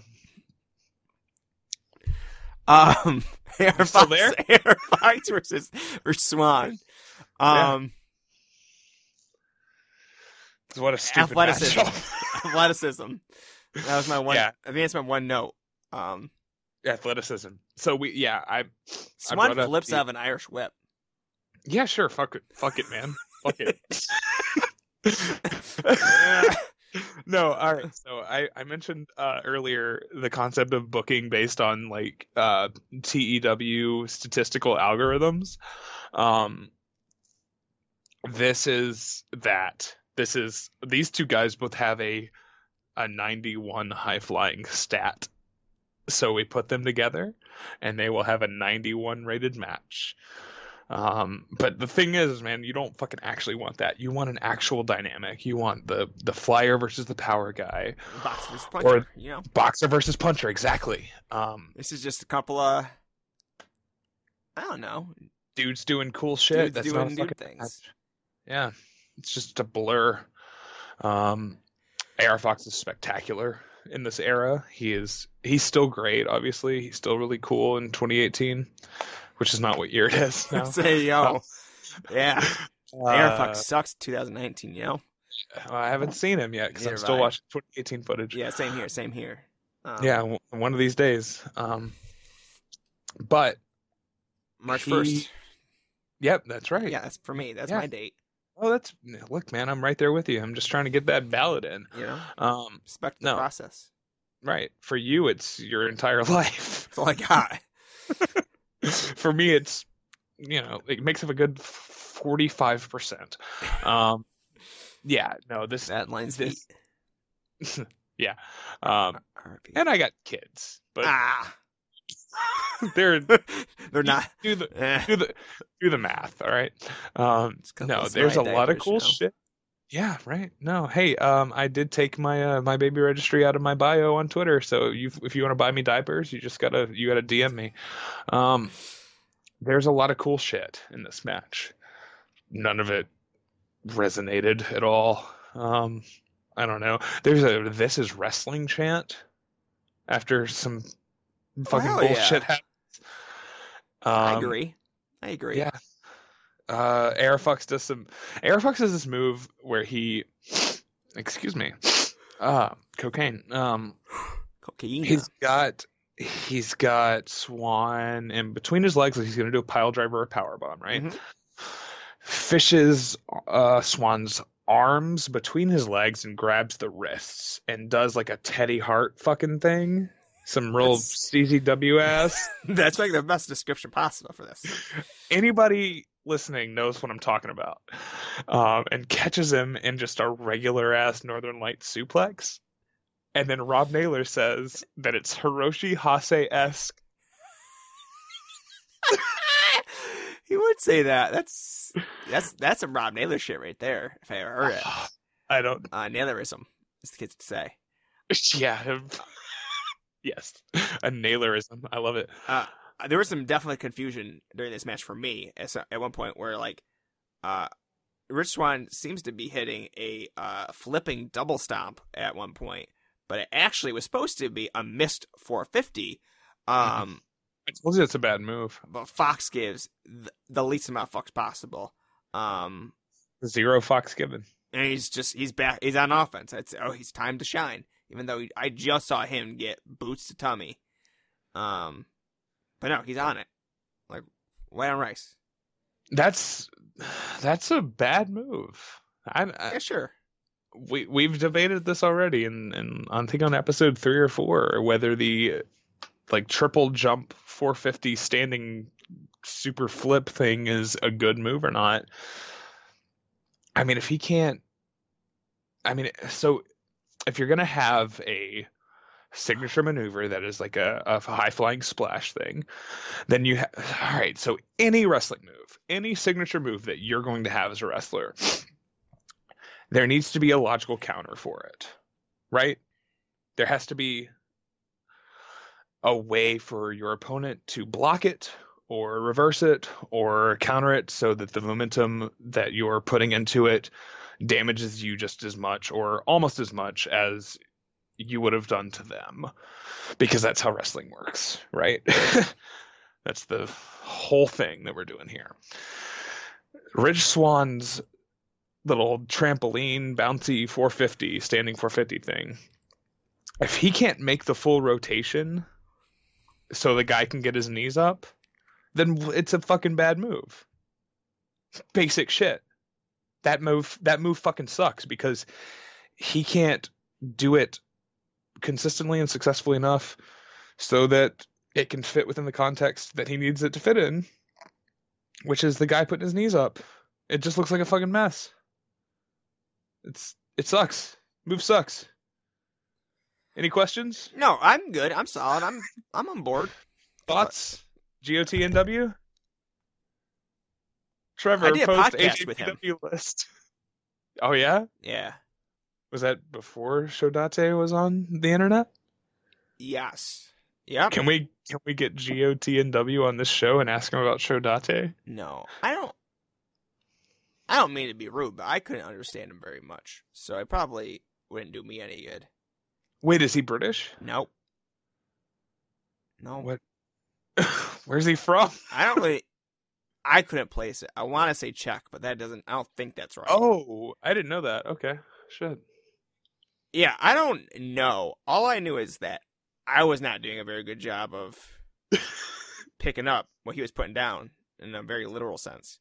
Fuck it, man. Let's get him on. Fuck it.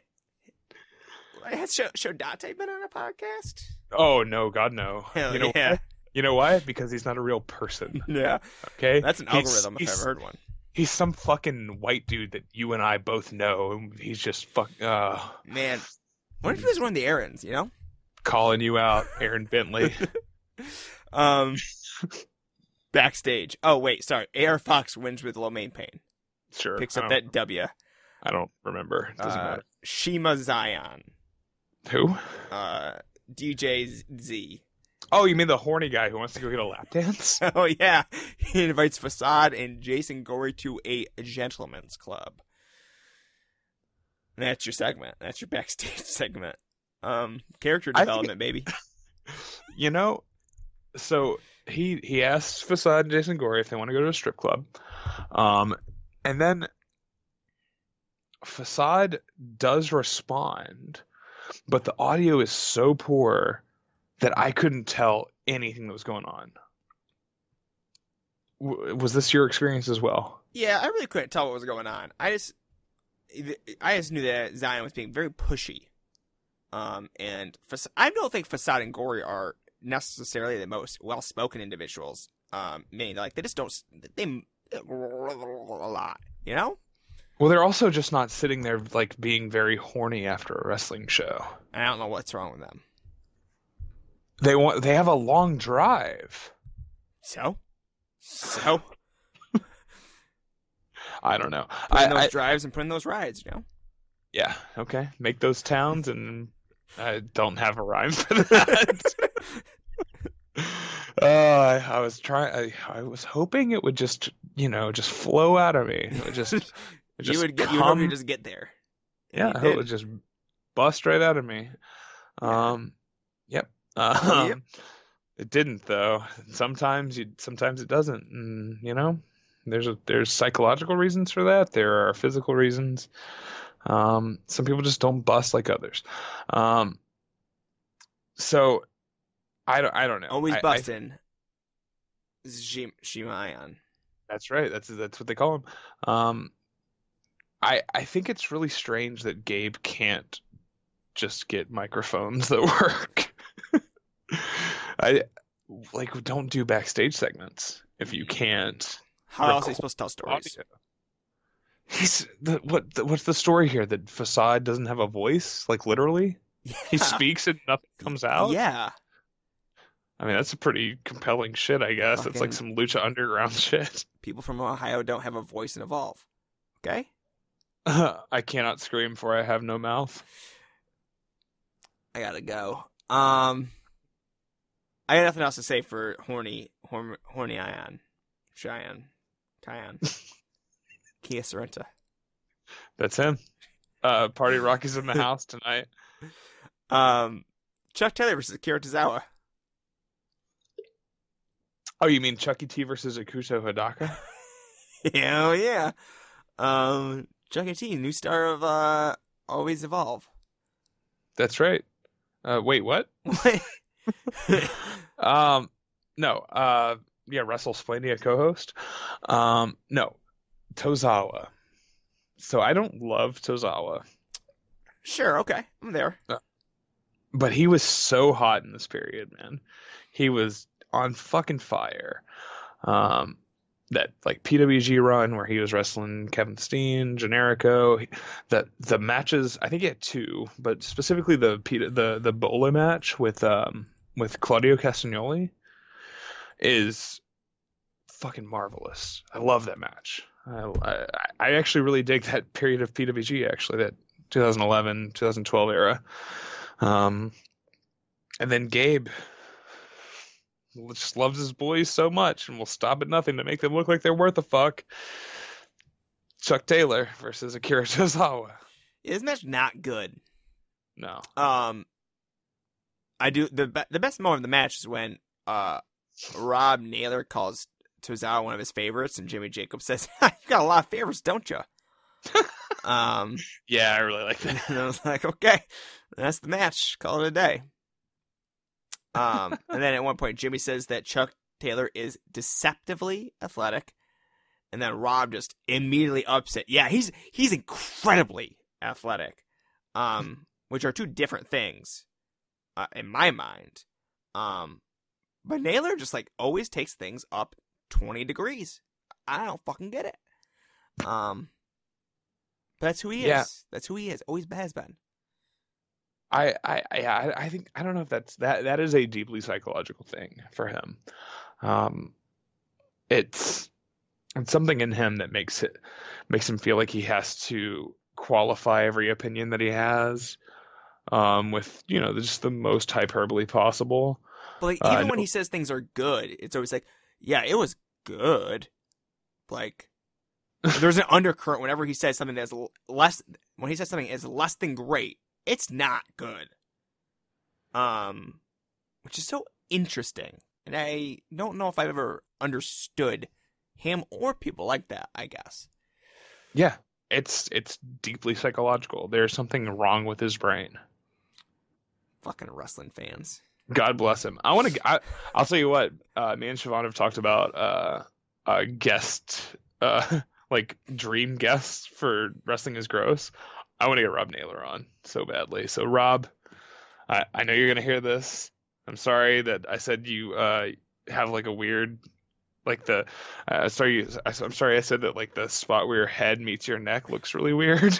Did I say that out loud or did I just think it? Was that a different podcast?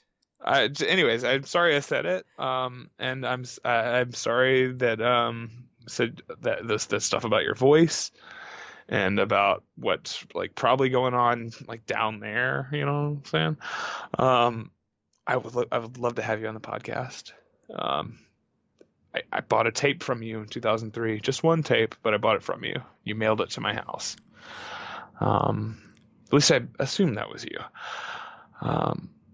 Love those Jack Evans highlight videos. Yeah, Chuck Taylor. Sorry, I think this is the sort of match that sort of encapsulates what Evolve is. You bring in a guy, or at least in this era, you bring in a guy who is well above you. And again, I don't love Tozawa, but Tozawa is way above this. Just like Bryan Danielson was way above Bobby Fish. This is that match again. It feels like they're pushing the Sky to be something that he can't be. I don't know. Hey, Chuck Taylor's bad. He does one of the dumbest arm drag spots. Did you notice this? I don't think so. He does like a, you know, the classic, like, grab the wrist, run up the corner, do a spin and arm drag, you know, classic lucha bullshit. But he like runs up the ropes with the wrist lock, lets go of the wrist, does like a 360, and then grabs the wrist again after he hits the apron and like pulls him over with the fucking, just the shittiest arm drag. And like, this is the kind, like, this is so stupid that Quackenbush would have seen this and just been like, what the fuck, man? Well, it would have been like, no, yes, I think I know what you're talking about now. Yeah. It's terrible. Shit like that, man. He's so bad. Chuck Taylor's so fucking bad. And I even like, well, this is probably mostly on Zack Sabre Jr., but Chuck Taylor and Zack Sabre Jr. had some really good matches in PWG in 2017. Chuck Taylor can rise to the occasion. If he's working the right kind of thing, he's working the right opponent. But man, this was not it. This is not even close to it. I'm not going to say Tozawa was wasted, because what do you do with Tozawa? You bring him in to face your star or whatever. Yeah, you should. But why is Chuck Taylor your star? Silas Young versus Akira Tozawa. Yeah, fuck it. Yeah, that'd be cool. That'd be different and weird. Why is Chuck Taylor your dude? I don't know. Gabe's always had a fascination with the Chuck. Yeah, with transphobes. Absolutely. Sorry, I'm gonna try to mute myself before I do a big sniffle like that again. No, don't do that. Don't you hide the imperfections. This isn't a show about doing that. About, like, not putting your best self forward. Yeah, this match is not good. I don't think it's Tozawa's fault. I don't know, like, again, I'm also not a big Tozawa fan. He does some cool shit in that. Yeah. He runs along the apron and then like does a double jump up the ropes into a flying headbutt. That's cool. Yeah. And I thought he misses two headbutts in a row and then just like eats it on Chuck's boot on the third one. So I thought that was pretty good. He takes the sickest awful waffle yet. That's true. He does land really on that noggin. Yeah, that was a hell of a bump. But they also do like a couple of dueling spots that are kind of really dumb. Like Tozawa does a dive and then he goes for a second one, but Chuck meets him in the middle and bumps him out, and then Chuck does a dive and then fucking Tozawa stops him from doing a second one. Then fucking, it's just bullshit. That's the Evolve style now. That's what they've decided is what we do here.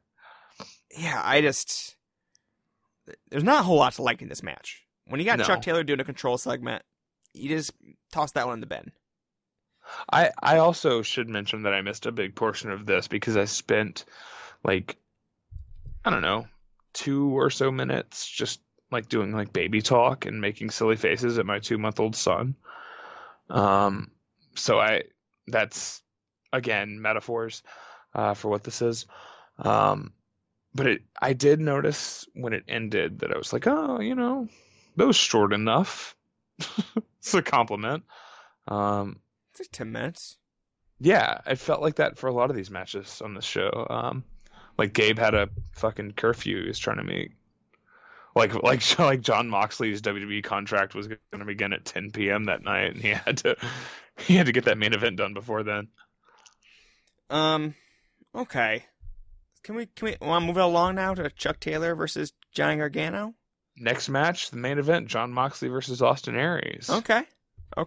Sounds good. Right? That's what it was. You would hope. That was what was scheduled. So we got Chuck Taylor wins it with that awful waffle.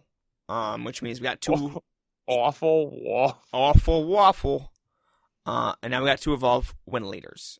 Chuck Taylor, Johnny Gargano. these two, they let you know at the beginning of this evening that they were not going to let it be neck and neck. Someone was going to walk out of this evening as the Evolve Women's leader. So they have a damn match. When this started, I was into it. I was like, this is, first of all, 2 Chuck Taylor matches in a row. It's like my birthday and Christmas fell in the same goddamn day. Sign me up. Like I have not had such luck since, I mean, what, I bought a scratch off ticket one time and won like $7 or $8. Like that's basically what this was for me. I cannot tell you what it meant to me when I saw Johnny take off that shirt and thought, man, I'm getting a second Johnny Gargano match tonight. We're doing it. We're finally doing it. Style battle came early. Every one of these shows, what I've wanted was just to see the shittiest wrestlers wrestle more than once and against each other. How lucky can one guy be? Ain't that a kick in the head? I was so happy. And then, I don't know, it's not really a match. Yeah, it lasts 2 minutes. It's all about the whole premise is that, you know what? You're going to see Chuck Taylor kind of kick out of some stuff to show that, wow, he just had a match, but he's still fighting. Yeah, this is the stretch run from a longer match. And then basically, Gargano gets the Gargano escape. The Gargano escape. It's a hell of a pun. Yeah, he really must have the Hurts donut too. You know, he's full of them. Yeah. And then it just ends, and it's a really basic ending, and then we move on to the main event, right? Fucking Reby Sky throwing in the towel. Okay, that's not what happened. What do you mean that's not what happened? All right, so ostensibly, breaking it down into the most basic things, yes, Reby Sky threw in the towel. And Johnny Gargano wins. Chuck Taylor loses via the second throwing in the towel, right? This is the most whack shit I have ever seen. So basically, do you mind if I just go off and... Yeah, we're at 2 hours deep. Let's go for it. Okay. I mean, if you have it written down and you want to, like, say it the way that you've got it, like, fucking be my guest. No, I don't have anything written down. I got one line written out, and I don't think this is going to be what you say. Okay. So it starts with no, it doesn't. It starts with Larry Dallas reaching in his pants. Okay. I feel that. And he's like rubbing. It looks like he is pulling his whole dick out and balls of his pants. And I'm just like, what? I'm just like, this is Evolve 7. Save it for number 10. If you're pulling your dick out, Larry. We're going to cut your dick off, Larry. It's from something. It's from season 3 of The Wire. Okay. He doesn't pull his dick out. He pulls a towel out, a dick towel, a towel that was wrapped around his dick, or at the very least placed very near his dick and balls. And he hands it to Reby Sky, who... Silas called his whore earlier, but she seems like just a nice girl who doesn't want to hold the dick towel. She's like, what the fuck, Larry? Why did you hand me this towel that was up your fucking butt? What am I doing here? And then Larry Dallas goes to the other side of the ring. Okay. So you've got Gargano's got Chuck Taylor in the Gargano escape. Great pun. And then you've got Larry on one side of the ring, Reby Sky with the dick towel on the other side of the ring. And Larry is yelling across the ring, instructing Reby Sky to throw the towel in, essentially to count Chuck Taylor out, to force the submission and give Johnny Gargano the win. She does, because... presumably Larry Dallas is the one who has the drugs, and if she doesn't do it, she's not going to get to have the drugs too. So she does it. She throws in the dick towel. Also, she just doesn't want to hold the dick towel anymore. She's sick of holding the dick towel in her hands, and she wants to get rid of it. So she throws it in. Happy to do it. Referee rings the bell. Your winner, Johnny Gargano, new wins leader. He's 6-2, and Chuck Taylor's 5-3, something like that. But who fucking knows what the math is at this point? Larry gets in the ring. Larry Dallas gets in the ring and starts yelling at Reby Sky, pretending that she went into business for herself, threw the towel in on behalf of Chuck Taylor, causing him to lose. And Larry Dallas was, oh, I don't know what happened. Chuck, I don't know why she did that. Giving Johnny the win, screwing Chuck Taylor over, and there's video evidence of this. Although, I'll just say this. If Chuck Taylor's going to find out what actually happened, that Larry Dallas screwed him over, he's not going to be able to for at least 3 months, because the DVDs don't come out for at least 3 months. So basically what you got is a double screw job. My man Johnny G fucking gets on the mic and says Chuck screwed Chuck, and that everyone screwed Chuck, including Larry Legend. And it you know, you would think Chuck Taylor's gonna get up and just write WCW in the air with his finger, but no, I was speechless after this. This is the most galaxy brain Sapolsky shit that we have seen yet. And Chuck screwed Chuck. I'm blown away. That was the line I wrote down. Chuck screwed Chuck. Chuck screwed Chuck. That's a hell of a line. So good that it's hard to even say. I'm going to be honest. I wasn't paying that much attention. So did not pick up on the nuances of the Sapolsky booking. So really appreciate you bringing that down for us. Yeah, no, of course, man, of course. I'm an analyst. Yeah. Professor Mike the Gay. That's my old character that I used to play.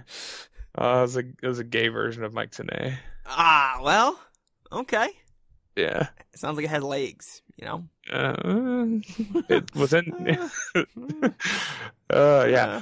No, I think this is an important thing. I think this is as Gabe as it gets, you know. I think... I don't know. Next segment's pretty Gabe. Oh, I mean, this is a different side of Gabe. Two sides of the same Gabe, you know. Yeah. So let's take it backstage. Take it back.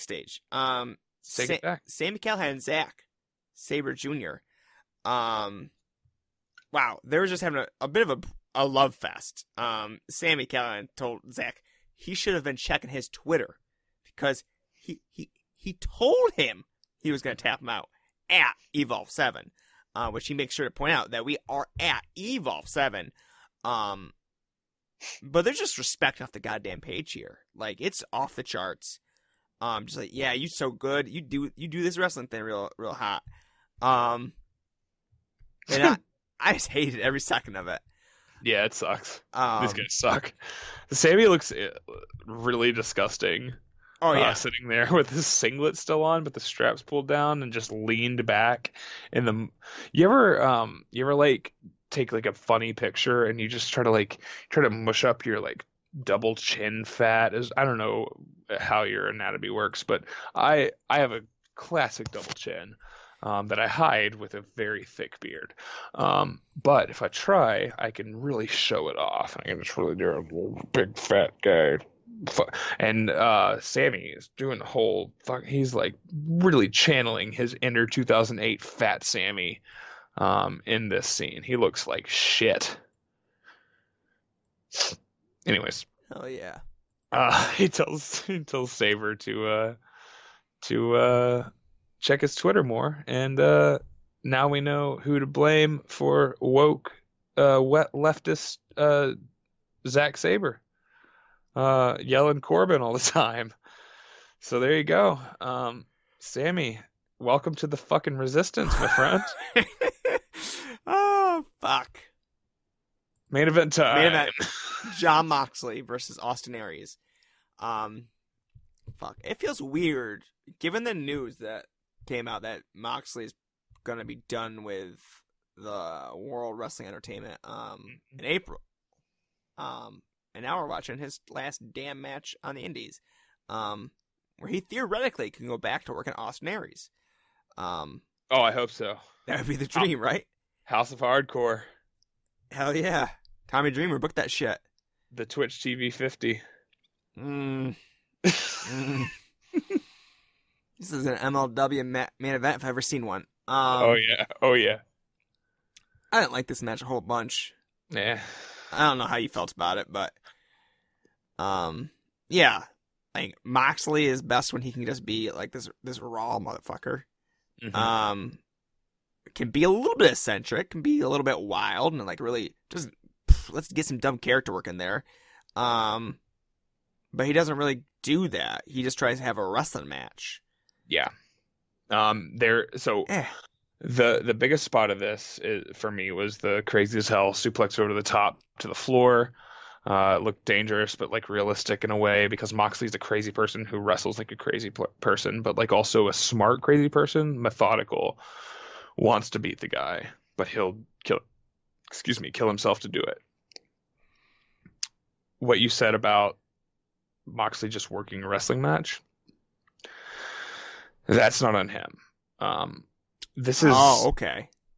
I think this is a problem with Austin Aries that is always a problem with Austin Aries. First of all, he's one of the worst possible opponents for Moxley, just in terms of meshing of styles, especially in a setting like this, especially in like the Evolve work rate. You know, we'll never get too violent unless Homicide's in their setting. And that's the thing about Moxley in the previous matches that he's been in for Evolve, or at least the two main ones, the Younger match and the Homicide match, both got to be, you know, violent dances. No, they both got to be, you know, kind of brawly, and especially the Homicide match, and good. They got to play off of his strengths. Austin Aries is a guy who I feel like is almost completely unwilling to work his opponent's match. I get the sense that Austin Aries, I think, is an egotistical dude. Like, it comes through. I know it's his character, but it feels very genuine. I get the sense that he comes in with his agenda for his match. And this is not... I'm not talking character work. I'm talking... when they're backstage before the match and they're laying out spots, I think he probably plans like 80% of every match. And you can see it too. If you like think about it in this context, you can see here's a man hitting his spots, and the guy he's wrestling, well, he's there for those spots. Like that's what an Austin Aries match is. Now, I don't want to fucking ruin Austin Aries for people, but that's what his fucking matches are. He does his match. And he has one match. Sometimes it's good, but it's the same fucking match. I don't think he is a giving wrestler. I think he's a selfish wrestler. And to that point, I think he almost builds in non-selfish points into his match to give the facade, or just give the appearance that I'm not just a worker, I'm making this guy a star, I'm really giving this person the rub. Totally. But like, even that feels disingenuous to what he's actually fucking doing. Yeah, he's agenting segments for like he's watched a couple of Moxley matches and he's like, hey, I like this thing you do, here's where you're gonna do it. exactly. Yeah. It's weird, and I think it would be interesting to watch more Austin Aries matches in that context. It's something I kind of noticed with that Chuck Taylor match last week, or 2 weeks ago that we watched. But I like Austin Aries, and I don't Like, sure. Like you said, this is not a good matchup. Like, I don't think for either guy. Sure. I don't think. And then Chuck Taylor's not a good match for any wrestler on this fucking earth. No, definitely not. So Zack Sabre Jr. in a fucking garbage brawl. That's it. Yeah. Two guys out of their comfort zone. That works. This match has a ton of problems, and I think some of the work is good, though. I think the finishing stretch is pretty good. There's an effective near fall for 450 that I thought was for sure the finish.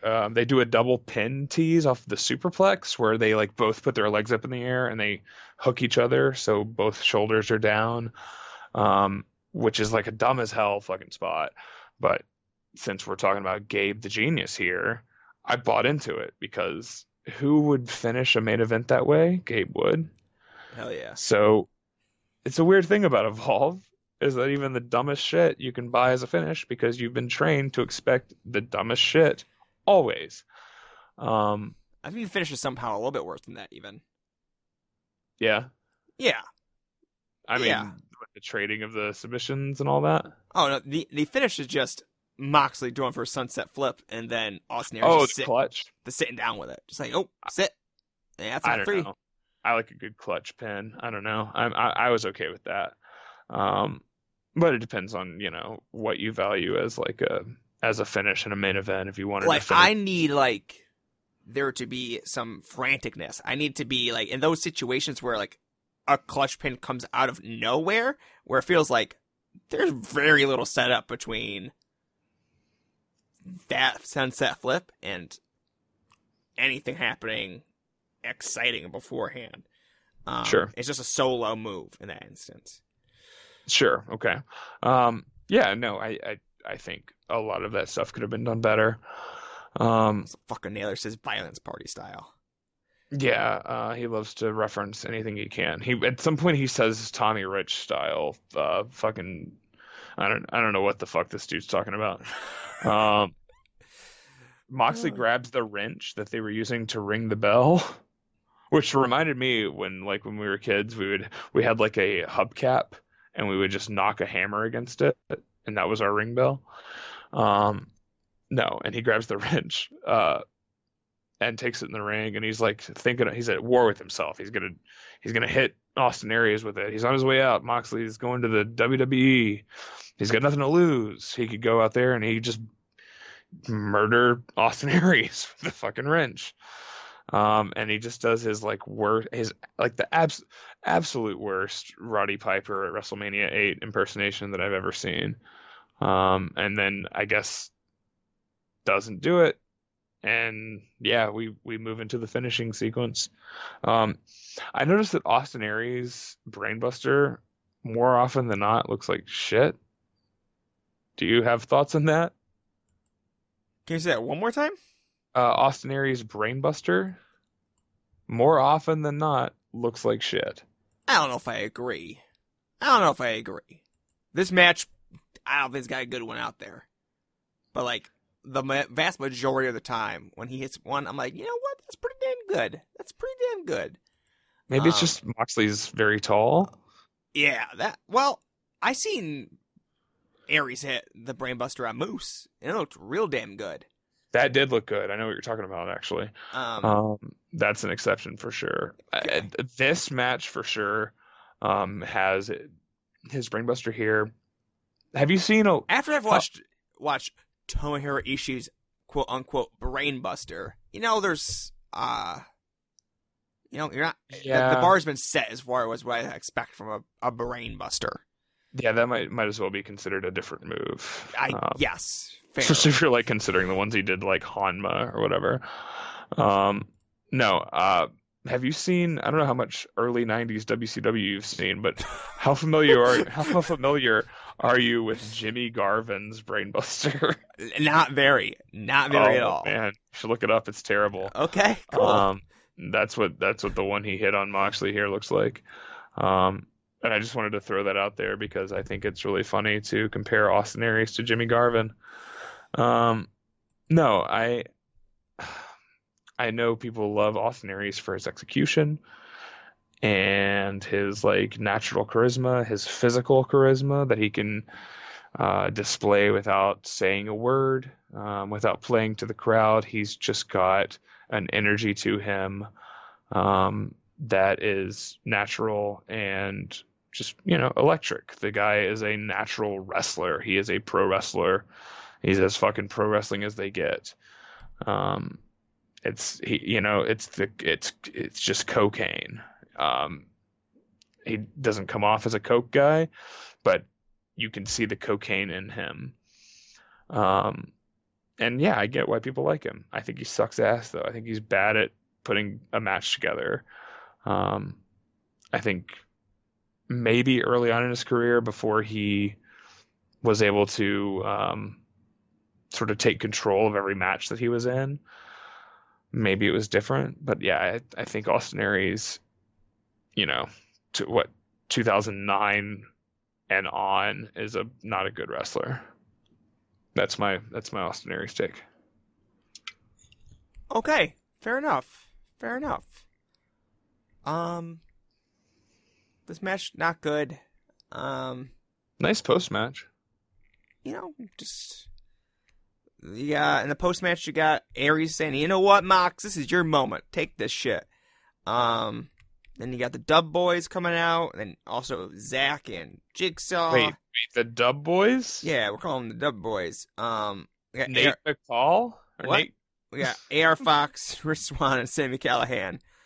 Of the folks on this damn show from CZW, that's them. Dave McCall and Nate Carter, the Dub Boys. Don't talk to me like that. Former CZW tag champions. Mox calls this a good crowd, which you can't say that about most Evolve crowds. So I'm glad he got this one. This crowd's pretty hot. This is the best Evolve crowd we've seen for sure. It might end up being the best Evolve crowd through 100 ever fucking 50 shows. Hey man, the first one in Summit, Illinois, I'm there and you can see me screaming during it. In your grand Manawa mask, you know? Nope. Yep. It's not me. Manawa. How fucking dare you? Sorry, you're more of a great Sasuke guy. I get you. I heard that loud and clear. Yep. Me and Alex Navarro. Respect to the legends, you know?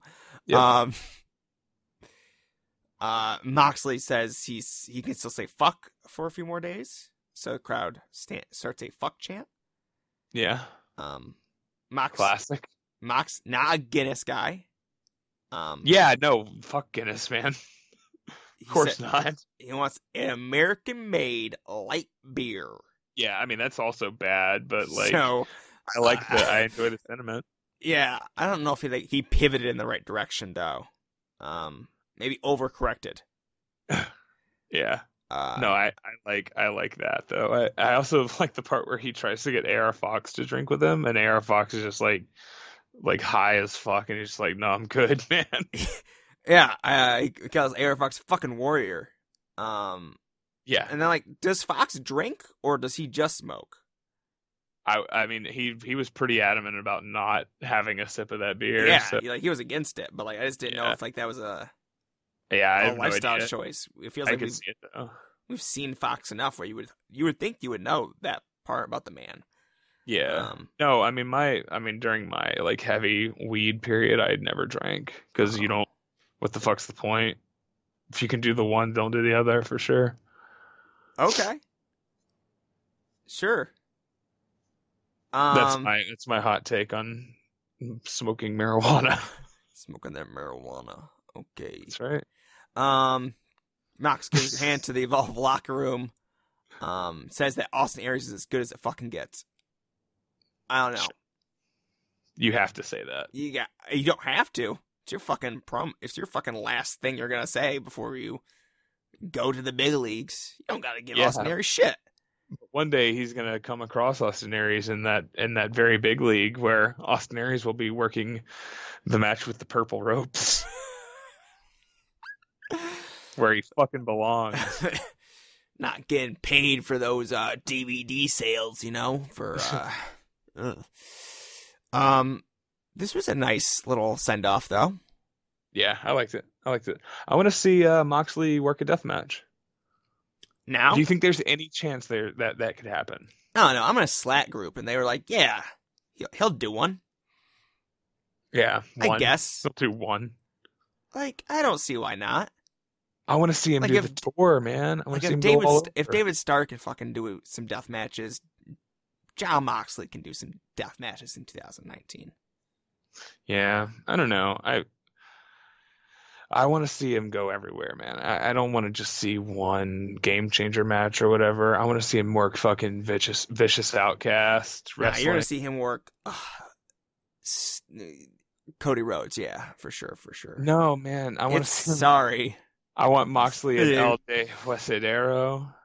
I want Moxley to go on Wrestling Is Gross and wrestle him some Adam Page. Yeah, I feel ya. Yeah, man. Adam Page can come on the podcast too. No, Jon Moxley. Chase Owens, yeah. Who the fuck is that? Bullet Club member, Chase Owens. Oh, Bullet Club, hell yeah.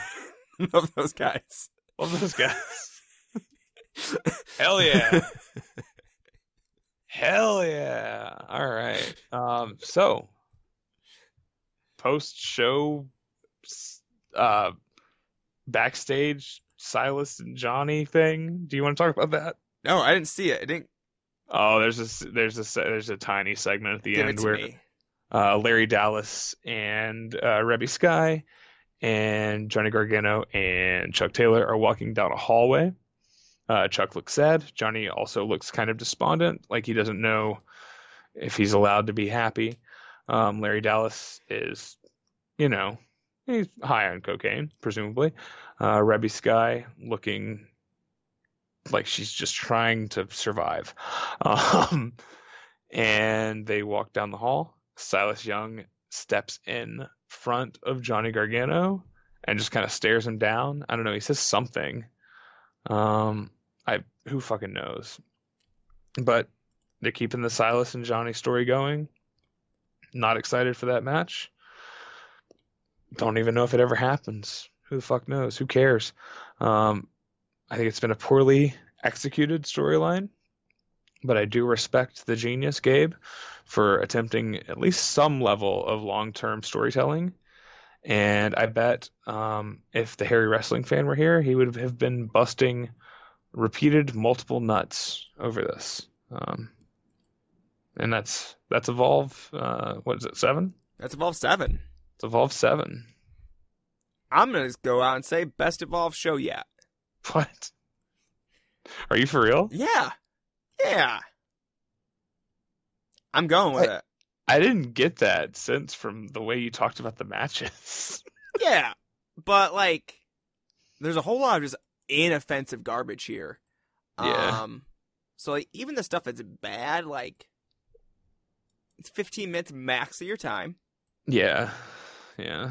And the grand scheme for what I feel like we've been through, there are shows with better matches than Sabre Jr. versus Sami Callihan. Mm-hmm. But there's also matches that are considerably, with multiple matches, worse than the worst stuff on this card. Yeah, I'm looking now. Is there anything? Huh. As someone that was not a big fan of either Danielson match. Sure. Evolve 3 has Younger and Moxley.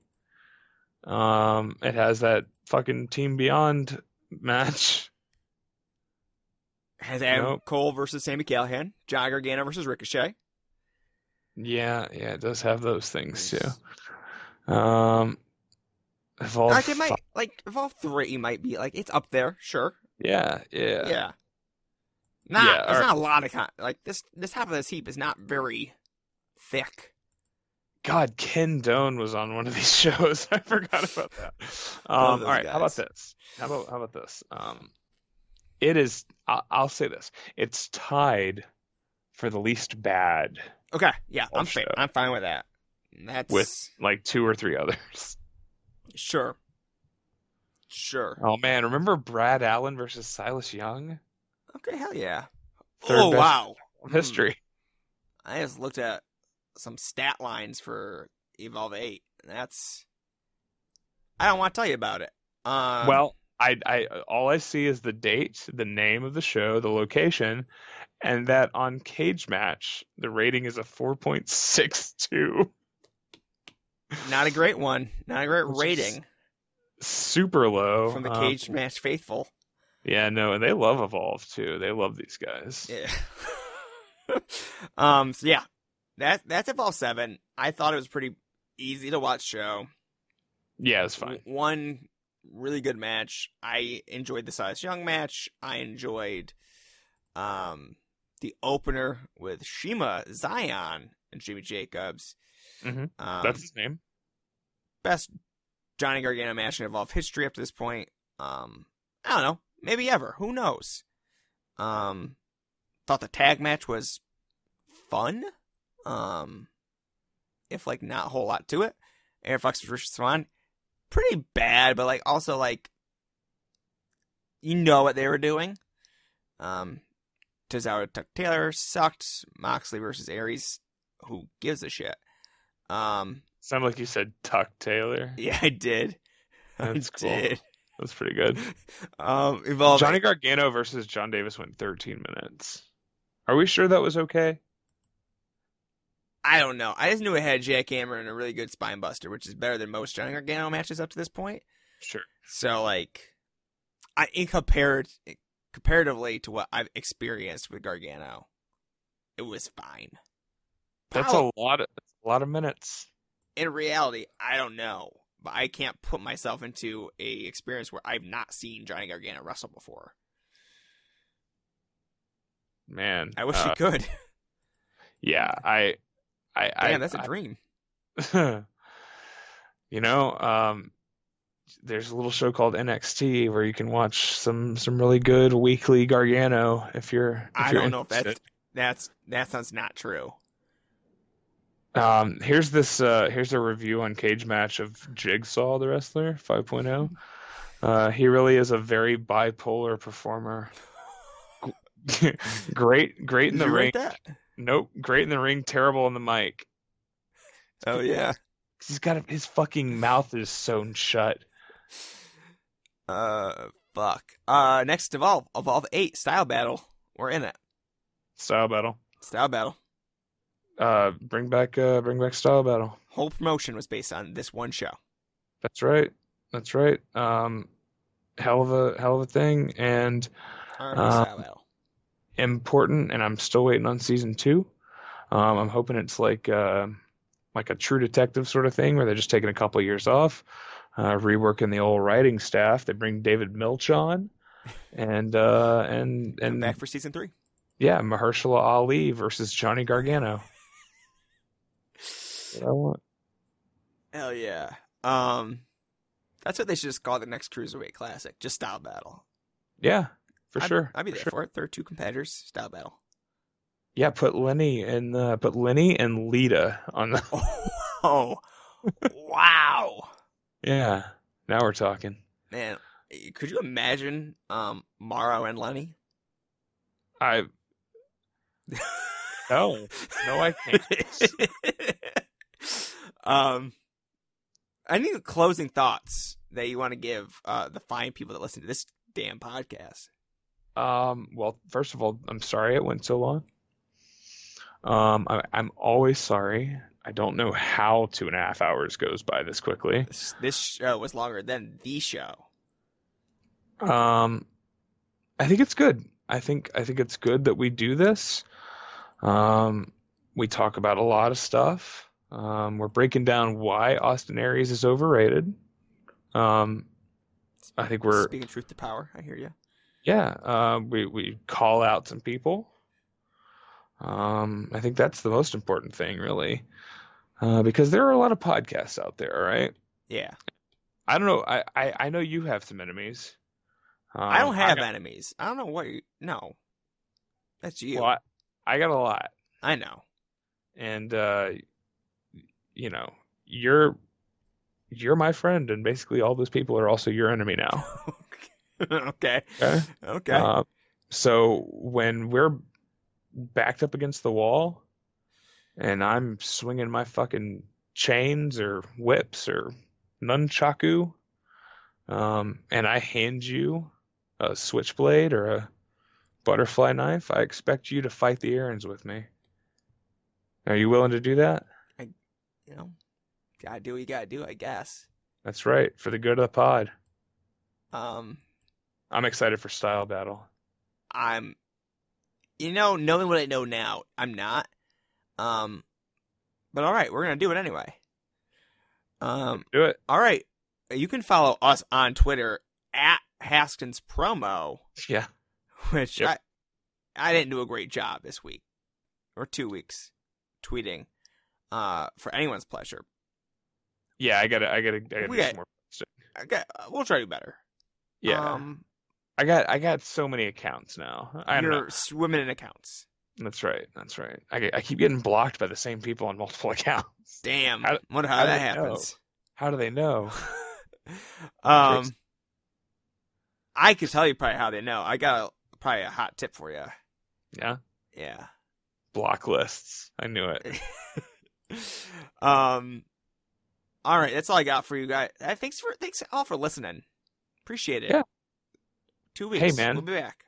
Thank you for being here and recording this for 2.5 hours with me. Thank you for being my friend. There you go. Golden Girls. Yep.